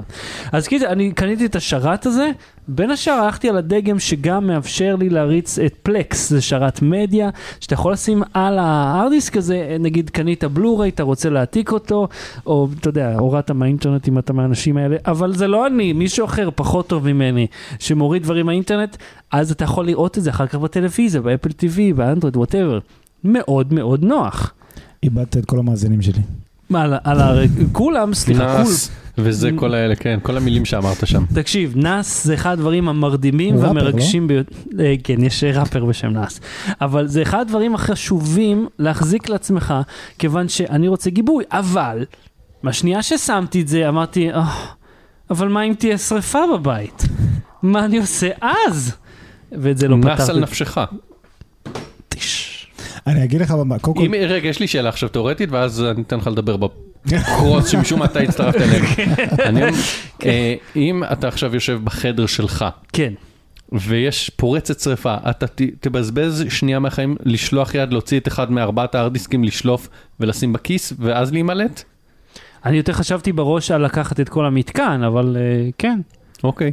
כן, כן, זה כאילו, אתה אומר, אוקיי, מתפנים, את קחי את הילד, שימי לו כמה בגדים, אני לוקח את כל ההיסטוריה שלנו. אוקיי. כל ההיסטוריה, היא נמצאת שם. סבבה, ההיסטוריה שלי נמצאת על המקרר, אני לא אגיע אליה, אבל אני אזיז את ה-MyCloud שלי, יש לי MyCloud Mirror, והוא נמצא על המקרר. חשבתי זה מגנטי. כן, מגנטים של החתונה, זה ההיסטוריה. המזכרות קטנות מאירוע גדול, זה ההיסטוריה שלי. כל התמונות מודפסות על המקרר אצלך. הדפסת אלבום שלם. יש לי בעיה עם גוגל פוטוס, תגידו לי איך פותרים אותו, כן, מבין את האינטרס שלהם, אבל מה עושים עם כל התמונות כפולות ומשולשות. יש וויזרדים שאמורים... לאהוד יש פתרון. מה? התוכנה הזאת, האפליקציה שהיא כמו הטינדר.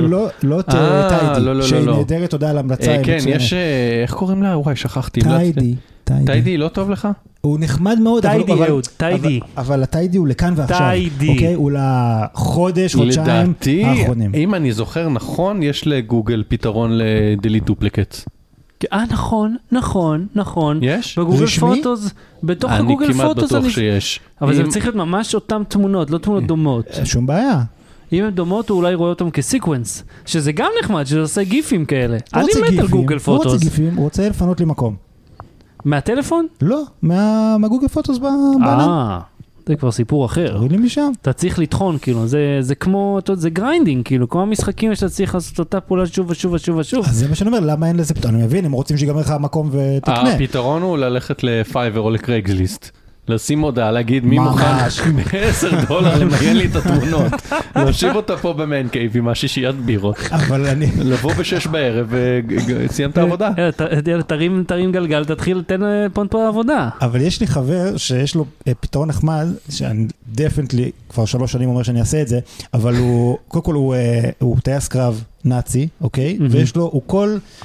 כל חודש בערך הוא טייס קרב בשירות ה-אס אס, והוא כל או אחרי כל אירוע או כל חודש הוא שם לו בצד, ממיין את התמונות הטובות ונחמדות שהוא רוצה להשאיר לו מהתקופה האחרונה, ואין הרבה כאלה, כאילו אם אתה תסתכל על החודש האחרון שלך, אתה תראה יש לך שלושים תמונות שאתה אומר, טוב, אני רוצה את הרגע הזה וזה מעניין אותי, והוא לקראת סוף שנה הוא מחכה לאיזשהו מבצע בלופה, זורק את כל הדברים האלה, ויש לו כל שנה, כל סוף שנה, יש לו אלבום של השנה האחרונה, וחוץ מזה שזה יכול להישרף, אבל אבל זה משהו שאתה אשכרה, אני יכול שנייה להציץ בו, ולא משהו בענן שכן, מתי אני בדיוק ידפדף שם. כי תראה, לאמזון למשל, יש להם שירות גיבוי תמונות, הם לוקחים, סליחה, שירות גיבוי, נקודה, שישים דולר בשנה, ואתה יכול לחסן טרה, של תמונות ווידאו. שטרה זה יפה. אבל יחסון הוא לא הסיפור, הסיפור איך אתה ניגש לזה, ואיך אתה... יש להם אפליקציה, אתה יכול לראות איך כל סמארט דיווייס באשר. גם בגוגל פוטוס אני יכול, אבל ביום יום אני לא יושב רגע בשמונה בערב, זה כאילו, היי, בוא נסתכל... לא, מה, תלך תוציא אלבום. אם הוא יושב לך בסלון מולך, אז כן? אתה יודע מה המרחק... הוא לא יושב פה בסלון, הוא יושב פה. זהו, בדיוק, הוא פה במרתף, בבית הורש. ואתה יודע מה, יש לי גם אלבומים, אף אחד לא הולך לקחת אותם, למרות שזה נחמד לפעמים, כן, אבל... אתה יודע מתי תצטרך?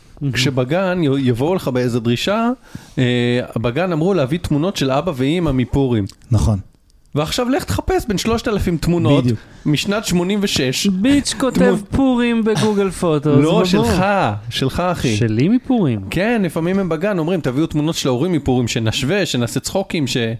אה, ראיתי גם איזה גננת אחת בארץ שעשתה, ראיתם את זה? היא ביקשה מההורים איזה חודשיים לפני... תמונות, ואז היא חיפשה את הילדים כמו ההורים. שחזור. ממש הזמינה תחפושות מהאינטרנט. כן, כן. אני עשיתי עם שני האחים שלי שחזור תמונת ילדות. אני זוכר, אני גם עשיתי לך... אתה עזרת לי עם זה, כן, זה יצא מהמם. אבל לא, לפעמים, תשמע, הגננת נגיד, עזוב את הדרישות האלה שזה לפעמים קורה, הגננת שלנו ביקשה משהו יותר פשוט, היא אומרת ליום המשפחה, ביקשה מהילדים, תגידו לאבא ואמא או שלך בוואטסאפ או יותר, תביאו תמונות למשפחה.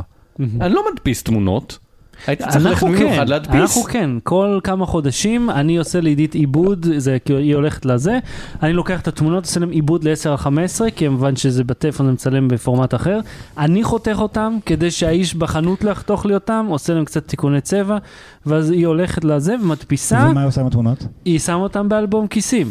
אז יש לך אלבום בסוף. לא, יש, אתה יודע, the best, המיטב. אז זה מה שאני אומר, אותו דבר. ובאלבום אין וידאו, סליחה, יש תמונות. חבר שלי עושה אלבום שיש בו מאה ועשרים תמונות של השנה. והוא אבל שולח אותם ללופה. כן. זה יקר, אבל. האמת שהיה לי זה, קיבלתי... הוא אומר, תמיד סוף שנה יש איזה מבצע. קיבלתי פעם לופה, זהו חינם מהעבודה, ששילמתי רק על המשלוח, איזה עשרים שקל או משהו. גם, לשלוח ספר לא עולה עשרים שקל.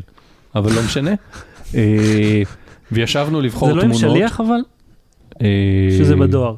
לא זוכר, יכול להיות שזה עם שליח. תבדוק, תחזור אליי. רגע, אתה העלית נושא האגן, והתמונות ששולחים מהאגן. כן.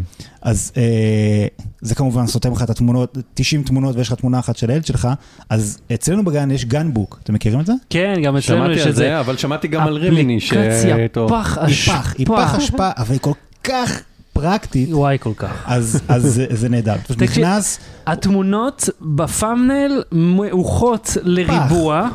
כל פעם אני מקבל פעמיים אפדייט על זה שיש תמונות. האפדייט הראשון שולח אותי להכניס שוב את היוזר והסיסמה. האפדייט השני לוקח אותי לתמונות בלי יוזר וסיסמה. אז לי זה לא קורה. אבל, אבל כן, יש כל הזמן, יש יום הולדת לזה מהגן, יש אירוע כלשהו שלא מעניין אותי, אבל זה שזה, אתה רואה את התמונות, אתה אומר, לא מעניין, לא מעניין, לא מעניין, את זה אני רוצה שומר אליך, זה פתרון. אז אני מקבל את זה בוואטסאפ, ובעבודה הוואטסאפ פתוח כל היום על המחשב, אז במחשב יותר קל בעין לסרוק, לא צריך גם להוריד אותם, כי בוואטסאפ במחשב נפתחות אוטומטית, ואני מצליח לסרוק בעין, טק, טק, טק, טק, טק, ואז לעשות פורד לוואטסאפ המשפחתי של השלוש מתוך השישים. בוא נדבר רגע על חלוקה עם משפחה. אני אגיד לכם איך אנחנו עושים את זה, כשלי ולידית היה אייפון, היינו עושים את זה עם iCloud Photos, ואז היה קבוצה, כאילו קבוצה משותפת כזאת של iCloud. או שתגיד להם תביאו מספיק קרוב, ונעשה לכם AirDrop. לא, יופי, כולם צריכים פיזית לידי. אז היה כאילו אלבום משותף ב-iCloud Photos, ואז אנחנו הפסקנו לעבוד עם אפל, ואז עשינו בגוגל פוטוס, אתה יכול לעשות אלבום משותף. אני בטוח שאפל באבל, אגב, שהפסקתם לעבוד איתם. מאז המניה רק צונחת, חביבי. אז אנחנו עושים ככה, וגם, אתה יודע, גוגל פוטוס וגם iCloud, שניהם שירותים מאוד מאוד נוחים, רק שכמובן בגוגל פוטוס יש לך הרבה יותר נפח, to begin with, ישר, איך שאתה פותח חמישה עשר ג'יגה, לפני שניסית משהו, שזה מאוד נוח, וזה גם מתפקד כמו רשת חברתית מזערית כזאת, שאפשר להגיב על התמונות, ואתה יודע, זה חמוד, זה זה. איך אתה עושה, אורי? אני לא. אני פשוט, כשיש איזו תמונה... הורך כאן, שאני אלך לשאול אותם, למה הם לא זוכים לראות תמונה של הנכדים? כשיש איזושהי תמונה מדהימה, אז שניים, שלושה, אנחנו שולחים, לא עכשיו... יש לי וואטסאפ משפחתי, שמיועד ספציפית לתמונות, אבל זה לא גורר את השיחות המיותרות האלה אחר כך? לא, אפרופו ה-אס אס, הוורמאכט. למה, כי עשיתם פין לנהלי קבוצה, ואז מישהו אוכף את זה כל הזמן? תקשיב, היטלר היה מת ליכולות האכיפה שיש לי בקבוצת התמונות של הבת שלי. אוקיי? שום דבר לא עובר שם חוץ מתמונות, ואתה יודע, לעתים רחוקות יכולה, מי יכול לבוא מחר לשמור עליה. שאנחנו שולחים. ובקרוב, הרי בקרוב יהיה בוואטסאפ אפשרות לעשות כמו שהיה ב-אם איי אר סי, שרק... בודקאסט? לא, שרק האדמינים מדברים. או... יש דיבור כזה. תן לי פלוס. כן, תן לי פלוס, בדיוק. אז נשמע לי כאילו פשוט תבקשו לך, תעשה אותי אדמין שאני אוכל לענות לך. כן, לא יקרה, אבל אז רק... לא, אם אתה שואל, מי יכול לשמור על הילדה דממה? תפנו בפרטי. יש פתאום, הכל פרטי. נו, נו, באמת. כמה אנשים בקבוצה שאתה צריך לנהל אותה בצורה הזאת? אתה רוצה שנבדוק עכשיו את המספר? תדבר בינתיים ואני אגיד לך. אין בעיה, אתה צריך להגיד לי לדבר, אני יכול לדבר בלי הפסקה. כי תשמע, ב-iCloud, בפוטוס, אתה בכל מקרה מגבה לשם. אז זה כבר שם. אז קל מאוד פשוט לשתף משם את התמונות האלה, אתה לא צריך לעשות כלום. כן, אבל רוב המשפחה שלי לא מתעסקת עם גוגל פוטוס וכאלה. ארבעה עשר חברים. בוא נעשה הרבה. כן, יש דודות וזה. אמרתי לך, יש מיליון סבים וסבתות א', ב', יש מלא דודים. דודות וכאלה, אתה שולח תמונות של הילדה? מישהי, זו קבוצה וולונטרית, מי שרצה יצטרף. כי תשמע, אני מסתכל פה על התמונות, לפעמים אני אוהב ככה להסתכל פה בתמונות של תום, יש פה גם באיזה אחת עשרה שתים עשרה איש, למרות שאני חושב שיש פה יוזרים כפולים, זה כיף בשבילי גם אחר כך לראות, כי גם אומרים, אה, תראה לי תמונות של הבן שלך, בום, אלבום רק זה, בלי סקרינשוטים, בלי דברים שאולי אני לא רוצה שיראו, רק תמונות שלו, רק וידאוים, ואחר כך זה כיף לעבור ולהסתכל על זה, אוי, זה חמוד, אני לא חול, אני לא חול. ואז אתה נתקע חצי שעה. נו, בסדר גמור, ונתקע על הילד המת... תוק הנפלא הזה, אני לא יכולה כפרת של אבא. היום עידית שולחת לי תמונות, ביקשתי ממנה לבשל משהו, עידית לא אוהבת לבשל. היא בשלה, שולחת לי תמונה מעמידה סירים של הגברים של חיי. שזה נפלא. אתה יודע איך אומרים, מה ההבדל בין אישה אשכנזייה למזרחית, שאשכנזייה מבשלת ומזרחית מעמידה סירים. which is true, סך הכל.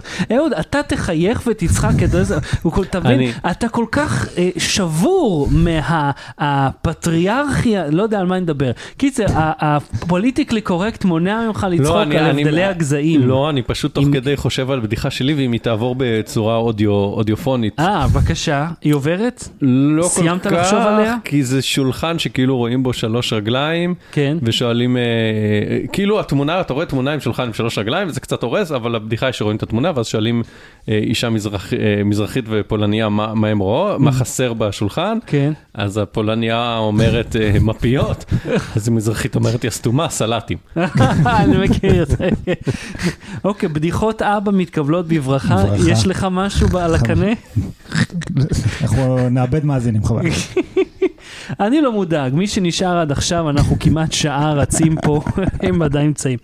אז דיברנו על איך אנחנו שמים את התמונות, איך אנחנו מאחסנים אותם, דיברנו על היוטיוב שאנחנו שמים את הדברים, בואו נדבר על איך אנחנו עוקבים אחרי הילדים. לכולנו יש ילדים, ואני מניח שכולנו רוצים, באיזשהו שלב רצינו לפחות לראות מה עניינים איתם בחדר שהם נמצאים בו. כן. אני עדיין משתמש, כמה הוא כמעט שלוש, שנתיים, ואני עדיין שם, יש לו מצלמה מעליו, אני מסתכל, ככה אני יודע כמה רעש אני יכול לעשות באותו זמן, אם הוא ישן כמו שצריך או לא, וכמובן אם הוא במיטה או התחיל לטייל לי איפשהו, כי זה גם קורה. אתה עוקב לא, אף פעם? בשום צורה. מעולם לא? כלום, לא, אני, אני מטבעי אדם חרדתי, ובטח עם הילדים, כאילו זה הילת הסף. לא, זה, זה לא, לא עובד לי ביחד שני המשפטים האלה. לא, תשמע, אני... זה, זה הגיע למצב כאילו קיצון. ברמה שאני לא יכול לראות כבר חצי מהסדרות והסרטים שראיתי פעם. אה, סתם, אני, אני זוכר זה כך טוב, אה, בשובר שורות, באיזו עונה שנייה או משהו כזה. מרד על האופניים? לא, איזה, איך קוראים לו? לא, זונות יותר מאוחרות. לא, לא, ממש מוקדם. ג'סי נכנס לאיזה בית של נרקומנים, ויש שם איזה ילד, שהוא סתם, או כלום. לא, סתם, ילד עצוב, כי יש לו מסוממת. כן. אני לא יכולתי לראות, זה שבר לי את הלב, אני כמעט, התחלתי לדמוע, עכשיו, באמת. רוצים שניכם לבכות, אני גורם לכם לבכות עם שתי מילים? אוף, כן. אונקולוגית ילדים. תודה. אוי, דרך הזזל, דרך הזזל, אני לא יכול. זה מזכיר לי את הפרק בפמילי גאי, שבריין עשה, until you have a child, until you have a child, אתה לא תבין, כאילו. זה ככה. אז אני, אני באמת, ראיתי הכל, סרטי אימה, רציחות, צעקירות, הכל, אבל פתאום... כן, כן, אז היא לגמרי, אני איתך. כשאני רואה ילד עם סתם, עם חמצן, עם אינפוזיה, אינפוזיה זה סתם להחזיר נוזלים. אם אנחנו כבר חולקים בניינגג, הופיע, זה נקרא The Fields, יש וידאו, לופ כזה, תינוק, ולדור מה שנראה כמו אחיו, לאחיו הידיים קטועות, הוא גם תינוק בין, הוא בין שלוש כזה נראה, שנתיים ומשהו, אין לו ידיים, לא יודע מה קרה לידיים שלו, לא מוסבר, והוא ככה זוחל על הצד לידו, מחזיק את המוצץ מהצד השני מהפה, ונותן לילד שלו. אחי, עשרים שניות עברו, עשרים שניות, אני כבר, אני לא יכול, אני לא יכול לראות את זה, אחי, אתה אומר, מה קרה? תקשיב.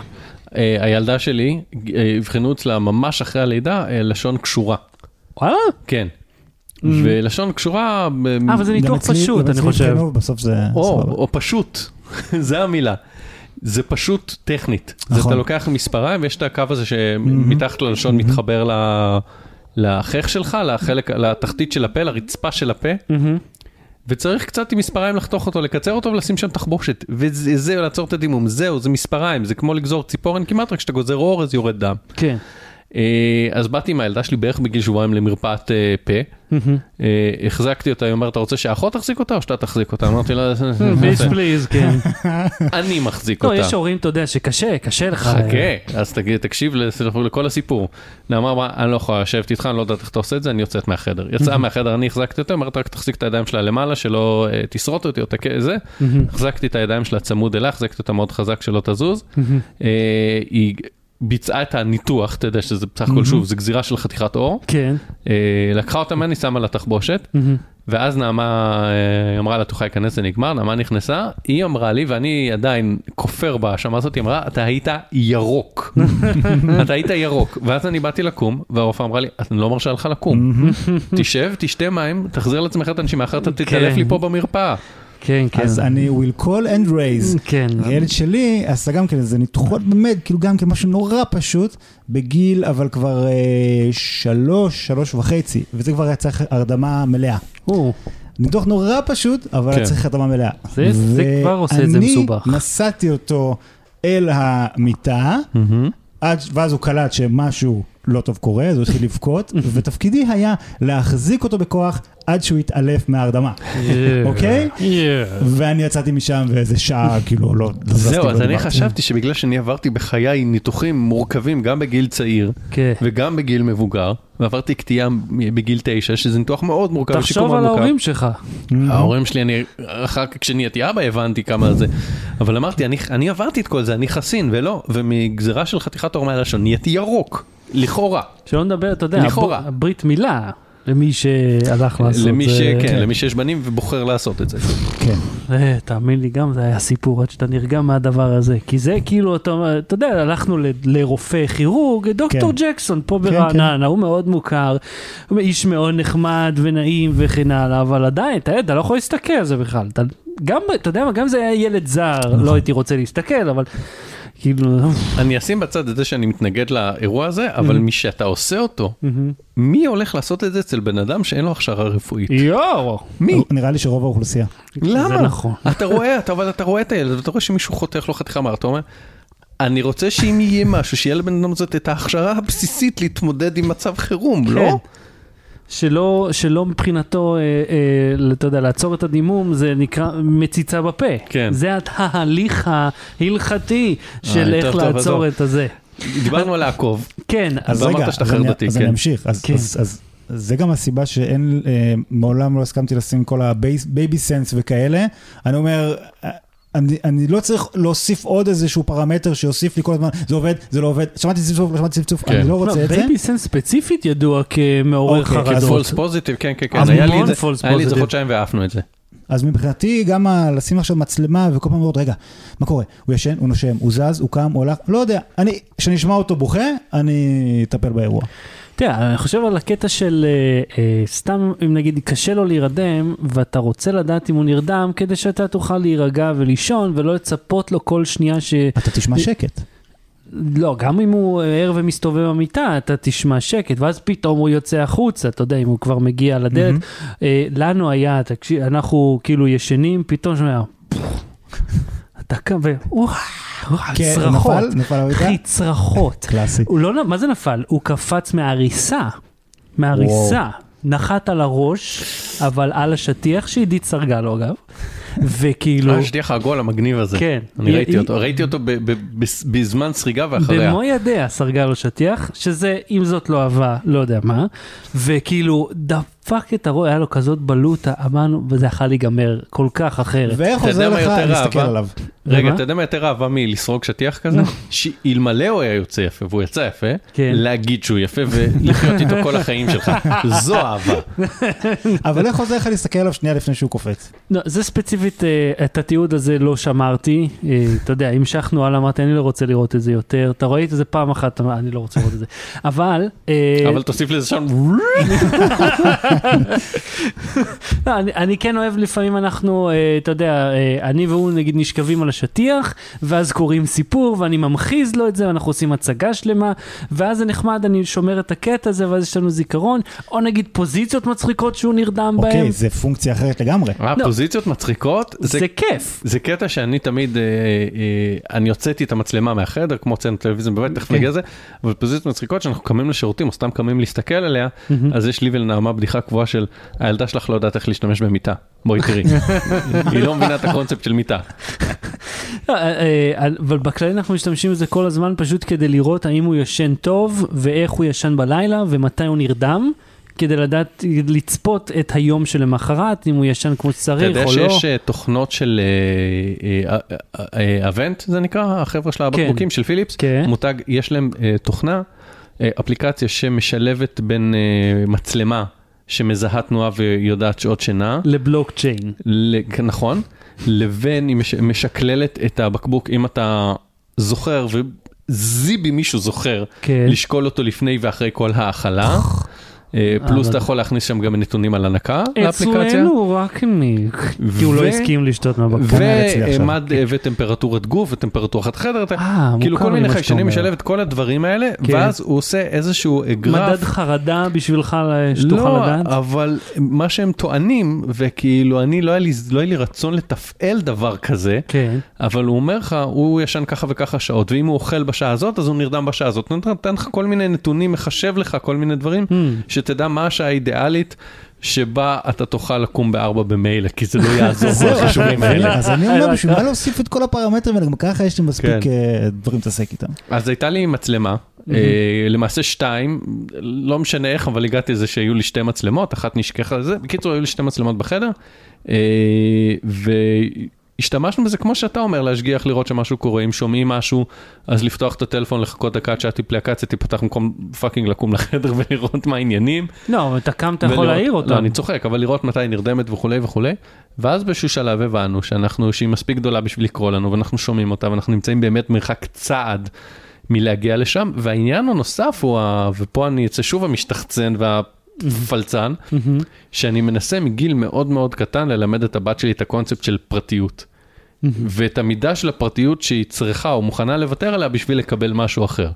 ואם בגיל חצי שנה, עד גיל חצי שנה ישנה אצלנו בחדר, ושנינו, גם אנחנו וגם היא, ויתרנו על הפרטיות בשביל שנשגיח עליה, ומגיל חצי שנה עד שנתיים וחצי בערך, היא ויתרה על מידה מסוימת של הפרטיות ושנוכל להשגיח עליה מרחוק, אז עכשיו אנחנו אומרים, את מספיק עצמאית ובוגרת, ו- ומספר הדברים שיכולים להשתבש מצטמצם, כך שתצטרכי פחות, אנחנו אומרים את זה, אתה יודע, בראש, ומסבירים את זה בעולם המונחים שלה, mm-hmm. בשביל לוותר על, ה- על הפרטיות שלך. זאת אומרת, את לא צריכה לתת מהפרטיות שלך, בשביל שנשמור עלייך, וכשאנחנו מצלמים אותה ושולחים תמונות, אנחנו... משתדלים כמעט תמיד לבקש רשות. אתה מחתים אותה על ריליסקי? כן, מה, היא צריכה לעבור אצל עורך דין, לאשר שהייתה צלולה בדעתה בזמן הסכמה מדעת וזה, אבל כן, אני שואלת, אני יכול לצלם אותך, ולרוב היא מסכימה, ולפעמים היא אומרת לו, ואנחנו לא מצלמים. כן, זה נשמע לי כאילו אתה מייחס לילדה בת שלוש יותר מדי זכויות. אני לא מייחס לה את הזכויות, כמו שאני מלמד אותה את המונחים הבסיסיים האלה, בגיל מאוד צעיר, מנחים אותם בגיל מאוד צעיר, שכשהיא תהיה מבוגרת, היא כבר תבין אותם יותר בקלות. כי אני מסכים איתך עם האפשר לתת לה חיבוק, אפשר לתת לך נשיקה, שלתת לה אוטונומיה על הגוף שלה, אנחנו גם עושים את זה. ואם רופא נוגע בה, אנחנו אומרים, הרופא עכשיו צריך לגעת לך ביד, בשביל לבדוק חום, בשביל להזריק לך זה. וגם, אתה יודע, לחנך את ההורים שלך, זה חלק מהם. אה, וואי, לחנך את הסביבה. שזה ילד, שזה בא מבוגר ואומר, לכם אין בנות, אז אני מניח שזה קורה לכם פחות, אבל אוי, איזה חמודה, איזה יפה, איזה זה, איזה זה, אז למילולי אני קצת פחות מהיר, כאילו לא מעניין אותנו מה דעתך על המראה שלה, כשיוצא אני אומר את זה, אבל פחות, אבל אם מישהו שולח יד סתם ללטף, הכי בתמימות, גם אם זה הכי בתמימות בעולם, האינסטינקט שלי זה לדחוף את היד ולהגיד, אנחנו מבקשים רשות. וואו. שזה... כאילו אמיץ, הלוואי עליי. כן, כן. אנחנו מבקשים רשות, ויותר מאשר זה מחנך את הסביבה, זה אומר, נעביר לה את המסר, שברגע שהיא תלמד להשתמש במילים האלה, היא תדע לדחוף את האנשים שלה, ואם אנחנו כבר נכנסים לעומקי הדברים, שאמרתם בני משפחה וזה, פגיעות מיניות, זה על ידי אנשים מוכרים. כן. המפקד בצבא, אז הדוד, הככה, הככה, ואז אתה מרגיש לא נעים מהם, כי כאילו סבא רוצה נשיקה, אז נותנים נשיקה לסבא, אבל ברגע שלומד מגיל צעיר, אפילו סבא לא נותן לנשיקה, אז מה, אתה יודע, מי שטובע ברותחים... נזהר בקולחין. בדיוק. טובע ברותחים? טובע ברותחים. וואלה, מאוחר מדי. מאוחר מדי, בדיוק. וואי, אני רוצה בת ואני כל כך לא רוצה. לא רוצה. תשמע, אני יכול להגיד לכם בתור הורים לבנים... יש פה תקדים, אתם בכיוון לילד ג'? יש לך את חשיבה. כן, יש אינדיקציה? אבל רק אם זה בת. אז רוצה להגיד בהמשך... צריך לכיוון לימין ככה. אבא שלה הוא גינקולוג. יש לו שיטות מוכחות.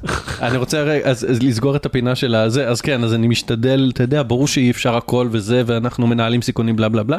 כרגע אין מצלמות בחדר ואני בסדר עם זה, אבל אני רוצה להגיד ששניכם הורים לבנים, הדבר שאתם יכולים לתרום לדבר הזה, זה ללמד אותם לא לאנוס. זה מאוד פשוט. אל תאנוס. גם, נכון. אל תאנוס, לא את הפקידה שלך, ולא מישהי זרה ברחוב, ולא את המורה שלך, ולא אף אחד. נשאלת השאלה באיזה שלב בחיים אתה צריך להתחיל לדבר איתם על תקיפה. הייתי לכם סיפור אחר. לא צריך תקיפה. אתה יודע מה? שיש שני ילדים בני שלוש, תחבק אותם, וזה שאתה בא לצלם אותם, כי זה נורא חמוד של ילדים בני שלוש. אל תעשה את זה. אל תעשה את זה. תן לזה להיות אורגני. ואתה יודע מה, גם יש את הסבתא אומר אפשר חיבוק והוא כאילו לא רוצה, ואז היא עושה לו פרצוף, אני אומר אל תעשי לו רגשי, את לא יכולה לסחוט אותו רגשית, אם ירצה יביא לך, אם לא, לא. גם באינטראקציה בין הילדים אני רואה הרבה הורים שכזה נורא חושבים שהם בובות ובואו נעשה תיאטרון בובות, תחבקי אותי לו יד, תשחקי איתו, אז אנחנו כזה יוצאים ההורים הפלצנים המעצבנים, ואנחנו אומרים תשאלי את יניב, אני סתם נותן שם בדוי, האם הוא רוצה לרקוד איתך, האם הוא רוצה לתת לך יד, האם הוא רוצה להתחבק, תשאלי אותו אם הוא רוצה. כן. ואם ילד אחר ניגש אליה, ורוצה לחבק אותה, אנחנו אומרים, אמלין, את רוצה להתחבק איתו? והיא אומרת, כן, לפעמים, לרוב, כי כאילו, האינטראקציה הזאת קורית אורגנית, כי הם אוהבים את, ה, את הקשר הזה. כן. אבל לשים את השאלה לפני, זה, זה, אתה יודע, פשוט בשלב מאוחר יותר, זה נהיה טבעי, זה נהיה המציאות שלהם גדלים, שצריך לשאול. זה מעניין, אני עושה את זה עם הבנים שלי, עכשיו פתאום שמתי לב לזה, התביד הגדול, הוא נורא רוצה לעזור לקטן, והוא מחבק אותו ומרים אותו, ומחזיק אותו, ואני אומר לו, לא, אופרי, אל תחזיק לו את היד, תשים את היד שלך, ואם הוא ירצה, הוא יתפוס לך את היד ויעבור עליך. זה ההגדרה שלי ללמד לא לאנוס. יש לי שאלה, למה סבים וסבתות חושבים שילדים מבינים כל פקודה, כל פנייה רק בצעקות? כי אני לא יודע איך זה שלכם. כי הם לא שומעים. אבל ש, כאילו שלי... כי, הם... כי בגיל מבוגר שמיעה צונחת והם לא שומעים את עצמם. כן, אבל, אבל כאילו רק... כן, אבל מה מוזר שילדים קטנים כל הזמן צועקים. יש לי מחוץ לגן, מחוץ לבית, גינה ירוקה כזאת וילדים בני עשר צועק, הם לא מדברים, הם צועקים ואין סיבה, הם לא במשחק בסיילה, אתם פשוט צועקים אחד לשני. ואתה יודע מה, הם הקבוצת, קבוצת האוכלוסייה עם השמיעה התקינה ביותר, ובכל זאת הם אלו שתמיד צועקים ונצעקים על. ואני אני, לפעמים אני אומר לעצמי, למה אמא שלי צועקת עליו? הוא שומע ממש ממש טוב. ואם כבר דיברנו על שמה, אני, אני אגיד לכם שאני, כשתום היה קטן, אני נכנסתי למה שאני קורא לזה חרדת אה, רעש, כיוון שכל דבר היה מאיר אותו, ואנחנו גרים בסביבה שהיא שקטה, שלא כמו הייתי בבית של אהוד, שהוא על כביש, יש פסקול קבוע. שזה טוב אגב, ויש לי המלצה בשבילכם בהמשך. כן. ואצלו אה, רעש קבוע, עכשיו אהוד מגיע אליי, הוא כמו פיל בחנות של חרסינה, פותח את הדלת, טור, סוגר אותה, אני שומע אותה, מוריד את המושב, ואני כאילו, לא, אל תעיר אותו. זה נכון. ואני כמו גנב, כמו אמרת שאני נראה כמו נינג'ה כשהגעתי, אני נינג'ה, אחי, לא שומעים אותי. אגב, ואני לא מבין עדיין את הטעות שעשיתי, שלא ניתקתי את הפעמון בדלת. אני עשיתי את זה. נכון. השליחים, השליחים. לא משנה כמה אתה כותב להם. כן, תודה. אתה כותב. אני כותב כאילו, יש תמיד בהרבה מסעדות, יש הערות להזמנה, שזה מקבל למטבח, והערות לשליח, שזה כאילו השליח מורלת. אני שם בשניהם. וקודם את ה... לצלצל בטלפון. ואחרי זה את הקוד או את ה... הכל, אני אתן את כל האינפורמציה שצריך, באופן הכי מתומצת, שהם לא הרגישו שמתאמצים לקרוא את זה.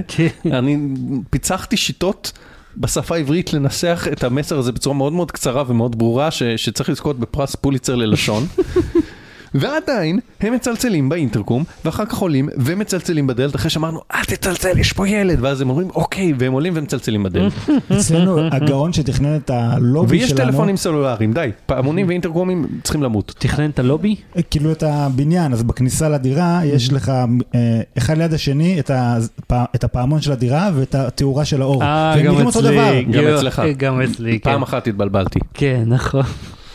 זה נורא, זה היום ונורא. אתה יודע, גם פעם אחת באה, הגיעה לאיזה חברה, אתה מכיר אותה, קרן, שאני פותח את הדלת, ומיד צחקנו, והיא צוחקת בקול הכי רם בעולם, מיד העירה אותו. אתה רוצה לרמוז לי במי מדובר, שחר כך? אמרתי לך כרגע את השם שלה. לא אמרת את השם, אמרת. אמרתי, קרן. אה, אוקיי. כן, והיא צוחקת בקול רם, עם כל הלב, ואז הוא מתעורר כזה, אה, כוסו מהלך עוד פעם, הצהריים שלנו. אז זה בגלל שהוא כשהיה תינוק, אתם כל הזמן הייתם בשקט, בשקט, בשקט, נכון? בכללי אנחנו בשקט. כאילו, החיים שלנו הם שקטים. אז הטריק שלנו היה, כשהוא הולך לישון, ממשיכים, יש טלוויזיה ברעש, יש שואב אבק, יש הכל ממשיך כרגיל, הם תיאורטית אמורים להתרגל לזה. זהו, הוא היה מתעורר, תבין, הוא תמיד היה מתעורר. אז כאילו, פעם היה לי את השלב שאמרתי לה, את הסירה שלא התעורר, פשוט מתעורר. אז כשנגיע להמלצות, יש לי משהו בשביל. כי כאילו, סוף סוף הוא הלך לישון, סוף סוף זכינו להפסקה, אמרתי, את לא נושמת, את לא מדברת, אנחנו הולכים עכשיו לשבת על מצע קריות, ואף אחד לא עושה צעד בבית הזה, יש לנו סוף סוף כמה שעות לנשום עמוק ולעשות הפסקה, מהילד הזה שהולך לישון בשלוש בבוקר, אחרי שאתה מנדנד אותו עם לילה, לילה, כוסום העולם שלי. אני זוכר כל כך לרעה את העינוי הסיני הנוראי הזה שנסות להרדים תינוק שרק נולד, שאין לו טיפה של, איך קוראים להורמון הזה של השינה? זה טיפה של זה אין לו עדיין בגוף. סליפסין. סליפסין. אני תמיד אמרתי שתינוקות לא נרדמים, הם נכנעים לשינה. וואי, ממש נכנעים, ממש. עד שאתה מצליח סוף סוף להפיל אותם לתוך העולם הזה. ההמלצה בדקה, למי שמאזין לפודקאסט אבאלה, זה פינה שיש לי ולאהוד בפודקאסט לאו באטרי, אנחנו נותנים איזושהי המלצה בסוף... היא אמורה להימשך דקה, אבל זה כבר מזמן, ויתרנו על החלק הזה של הפורמט. היא כבר מזמן לא. בדיוק. כן, יש לכם איזשהו פורמט לסיום, שאתם פשוט תורים ביי. לא, ביי. כן, אז בבקשה, אני מקווה שכל אחד מכם הכין המלצה, אורי בבקשה. אז יש לי שני דברים, אחד אני אעשה אותו קצר כי כבר הבלצתי אז אצלנו. אם אתה עושה פתיח שבו תגיד שתעשה אותו קצר, אתה מעריך אותו, אז בוא תעשה אותו קצר. כן, without further ado, זה ado. נכון. הוא, הוא, כאמור, כאמור, זה מה שלא צריך לומר כי אמרת. אז הנה זה כאן, נעבור להמלצה הבאה. סתם. זה מנורה של שיומי. אוקיי? וואלה. שהיא מנורה, כאילו, ההגדרה שלה, אני לא כנס עליה. חכמה. יפה, אז לא, יש שם איזה עשרים תארים שנתנו לדבר הזה, אבל זה אה, מנורה, בסוף שמונת על ידי, עובדת על תנועה, אבל mm. אומרים, זה לא רק תנועה, אלא זה גם חום גוף. אנחנו לא סתם אה, אה, כל, אה, וילון שזז נפיל אותה, אלא mm. אנחנו נזה גוף אה, חם, גוף חם גדול. Mm-hmm. אה, זאת אומרת, חתול לא אמור להפעיל את זה, כלב גדול אולי, mm-hmm. אבל תנועה של בן אדם אמורה להפעיל אותה. אם מופרת... נכנס לך אה, אה, איתם עקוד זנב לבית... איזה? מה נכנס? תלוי אם הוא גור או שהוא כבר בוגר? רגע, איזו חיה? איתם עקוד זנב. גוגלית. יש חיה כזאת. זה נכון. זה סוג של בעל כנף. הוא עלול להיכנס הביתה. סיפרה לי, בישראל, כנראה. סיפרה לי חברה מהעבודה שהופיעה לה על גג הבית בקומה העליונה. מה זה היה? אבז. אתה קראת את הסיפור על הנחש שהיה במיטה? לא. היה למישהי נחש במיטה, וגילתה את זה אחרי כמה ימים, שהיה לה נחש במיטה. כמה ימים? כן, כי הוא ישן בשקט במיטה, ופתאום היא הרגישה משהו, וקרא לוחד נחשים, וזה מסתבר, זה היה צפע. ג'יזס. ואיך הוא הגיע? הוא הזדחל, בזמן ההובלה, הזדחל אחד הארגזים. יואו. כי הם לא אמורים להגיע לקומה השביעית או שמינית, או איפה שהיא גרה. כן. והוא פשוט ישן לה במיטה. בארץ? אני הייתי עובר מדינה, אם זה היה קורה לי. עובר מדינה, שורף את הבית. כן, שופך בנזין, שופך. את הארדיסק, את הרם נס שלך, שורף גם, כי אולי מתחבאים שם ביצי נחשים, ומוותר על ההיסטוריה שלי, מחליף זהות. אני חושב שכשאתה רוצה להדגיש משהו, אתה שם דגש באות הלא נכונה, כמו כביש שבור, ואתה שופך, שופך בנזין. כן. כן, אז בבקשה, עם נורא. אז זה המלצה ארוכה בגללכם, אבל היא פועלת על שלוש סוללות טריפל איי, לד, יש פה שתי מצבים של תאורה. אני יכול לאחוז בה, תאורה סבירה ותאורה מה שנמוכה. אבל לא רואה אופציה להתקין אותה על קיר. אז קודם כל יש לך... למה זה עדיין עם הניילון? כי את זה עדיין לא התקנתי, יש לי עוד שתיים, זה כבר הגזמתי, קניתי שלוש כאלה. אני קניתי שלושה לייפקסים עכשיו. אורי יכול לדבר. אני מדבר. יש כאן דבק מאוד חזק. אה, זה דבק הדבר. כן, זה דבק, אבל גם אני חיברתי אותו, ואז אמרתי, לא, זה מקום רע, ואז... הייתי צריכים איזה שפחטה להוציא אותו, אבל הוא יצא, והוא נדבק על החזרה, כאילו הוא פנטסטי. זה הוציא גם תתיח כשיוצא? לא, לא, זה היה לאריח. ולמה קניתי את זה? כי יש קטע שאני, עכשיו כבר פחות, עוד הליל, אבל כשקמתי שלוש פעמים בלילה, אז אתה הולך רגע להשתין או משהו, אתה נכנס לזה, אז יש שתי אופציות. טוב לעשות זה בחושך מוחלט ו... יש מצב לפספס, או שאתה פותח את האור... לכוון לפי הרעש. כן. אני לוקח את הטלפון. המסך מאיר, בתאורה רכה, ואז כשנכנס לסוגר את הדלת, בחמקנות נינג'אית, אני מדליק את הפנס של הטלפון. כן. שמתי לייפקס, אני מדליק על עשרה אחוז. אה, יאללה, אומר לסירי. אני חושב שעוד מקבל את תואר הפלוץ לפודקאסט זה. אני התכוונתי, בזה באתי. זיהיתי את הבדמינגטון שם, הייתם צריכים. זה פה הנישה שלך כנוד. אז במקום לא לראות שום דבר, או להדליק את האור ולהסתנבר לגמרי, אז הדבר הזה, זה אחלה פתרון, נכנס לשירותים, עושה לך אור נעים, נעים כזה, בדיוק כמו שאתה צריך. שמת את זה בגובה האנקול? זה לא משנה, אתה שם את זה, זה עושה לך אחלה תאורה לכל החדר. איזה קול. ויש פה שני מצבים של תאורה, ובינתיים זה מחזיק כבר, לא יודע, זה חצי שנה בכיף, הבטריות. איך זה נקרא? יש לזה שם? משהו מוזר. אתה יכול לקבוע לזה את הטיימר כיבוי, או שזה בשנייה שאתה נעלם? אה, השם פה פשוט כתוב בסינית, אז אני לא אצליח לקרוא את זה. זה פנדומימה. איזה קול. אבל מה שזה מגניב זה ששמתי את זה לא רק אצלי בחדר, אלא גם אצל הילדים, אבל כאילו ממש איפה שהמיטה. זאת אומרת שאם מישהו קם באמצע הלילה, אז הוא יורד מהמיטה ונדלק לו אור כאילו לראות איפה הוא הולך. אה, כמו במטוס, אם מטוס מתרסק, אז כן. כן, הבית, החדר של הילדים זה כמו מטוס מתרסק. שיש את התאורה שמכוונת אותך, אתה לא צופה בסרטי הזרה לפני ה... אני הראשון שצופה, ואפילו קורא את כרטיסי הבטיחות, כי אני הכי חרדתי מכולם פה. כמו כן, זה לא כמו כן, אני רוצה להמליץ לכם... אני לא סיימתי. יש לי עוד המלצה. אה, בבקשה. כי זה אמרתי, זה המלצתי אצלי בפודקאסט, אבל זה עדיין לא. או, אפילו הבאת את זה. כן, זה מתנה שקניתי לאופרי, ליום הולדת. אה, מגניב. כן, אם אתה זוכר, אז לפני איזה כמה חודשים שאלתי אותך איפה אני מוצא איזה משהו כזה, ואמרת לי אין. אבל... והנה זה פה. והנה זה כאן. לא, משהו קצת אחר. בוא נתאר מה אנחנו רואים, לא פלסטיק עם משושים כאלה, נכון? כן, המשושים פחות רלוונטיים, מה שיותר רלוונטי זה שזה כל מיני פינים כאלה מפלסטיק. כן. ועליהם יש לך את הלוח הזה, ויש לך המון רכיבים של... כן, אליפסות פלסטיק צבעוניות. זה לעשות מעגלים חשמליים כאלה. כן, כל מיני, יש פה נגד ודיודה וכל מיני מחברים ורמקול וכל מיני, ויש פה מאה ואחד אתגרים, זה לא באמת אתגרים, כי אתה לא צריך לפתור איזה משהו, זה פשוט כל מיני משימות, תבנה עכשיו מעגל כזה, מעגל כזה. יש פה פרופלור. כן, מנוע וכל מיני סוויצ'ים. מה מגניב במעבריר הזה, שמלמדים לך, שפרויקט אחד, אומרים לך, תרכיב את זה ככה, תראה זה עושה רוח, ואם אתה הופך את הכיוונים, אז הוא עף לך למעלה. אז זה נחמד. איזה קול. עכשיו, הוא בן חמש, וזה מאוד ציורי, זה נורא נחמד, המעגלים כאילו מאוד ברורים. הצבעים, יש לי שם אותם. יש לי שאלה שקשורה לזה, אבל אתה צריך להזכיר לי, אני כששכחתי, אני כאילו, ברכה לי המילה מהראש, הזיכרון הפנימי בטלפון, איך קוראים לו? רם? מוחרם. וואו, וואו, התקבלת לאבאלה. אני רוצה, יש לי ביף עם זה, אוקיי? יש לי ביף עם הביטוי הזה, כיוון שאמרו לי זה לא מעט פעמים, תגיד רם מוחרם, כן. איך, אני לא זאת, אתה יודע, אומרים, יש איזשהו ביטוי, לא רם, כן? עושה מו, מו, ואתה כאילו אמור להשלים את זה. מה אתה רוצה? כאילו אמור להשלים לו חרם, אני לא נותן לך את זה, אתה סתם בן אדם שעושה לי משחק מילים. פאק יו, ופאק את כל מה שאתה מייצג. אל תאכל לי חתיכה מהפיצה. זה לא חתיכה, זה רבע מארוחת הצהריים שלי. הדבר הזה מוגדר לגילי שמונה ומעלה, עד מאה ושמונה, כאילו מאה ותשע, שכח מזה, אבל הוא בן חמש, הוא מרכיב את זה כאילו בשניות, והוא גם נתפס פה לכמה שהוא, כמה בוקר, מרכיב לו את הצלחת מורפפת. או, בתואר המתנשא עובר. רגע, אבל, אבל, ומצייר פלינסטונס, על הדרך. אבל הוא... ומפתח באנדרואיד בלילה. זה אמור ללמד אותם על מעגלים חשמליים. הוא לא לומד על מעגלים חשמליים, אוקיי? הבעיה היא גם שאבא שלו, הידע באלקטרוניקה שלו מאוד בסיסי, והצלחתי ללמד אותו מה זה מעגל בקו ישר ומה זה בקו מקביל. זהו, שם זה נעצר, ופה הם, הם כן מסבירים, תראה, פה למדת שככה וככה, אז הוא לא שם, אבל הוא פשוט נורא נהנה להרכיב את זה וקצת תחבר לחשמל.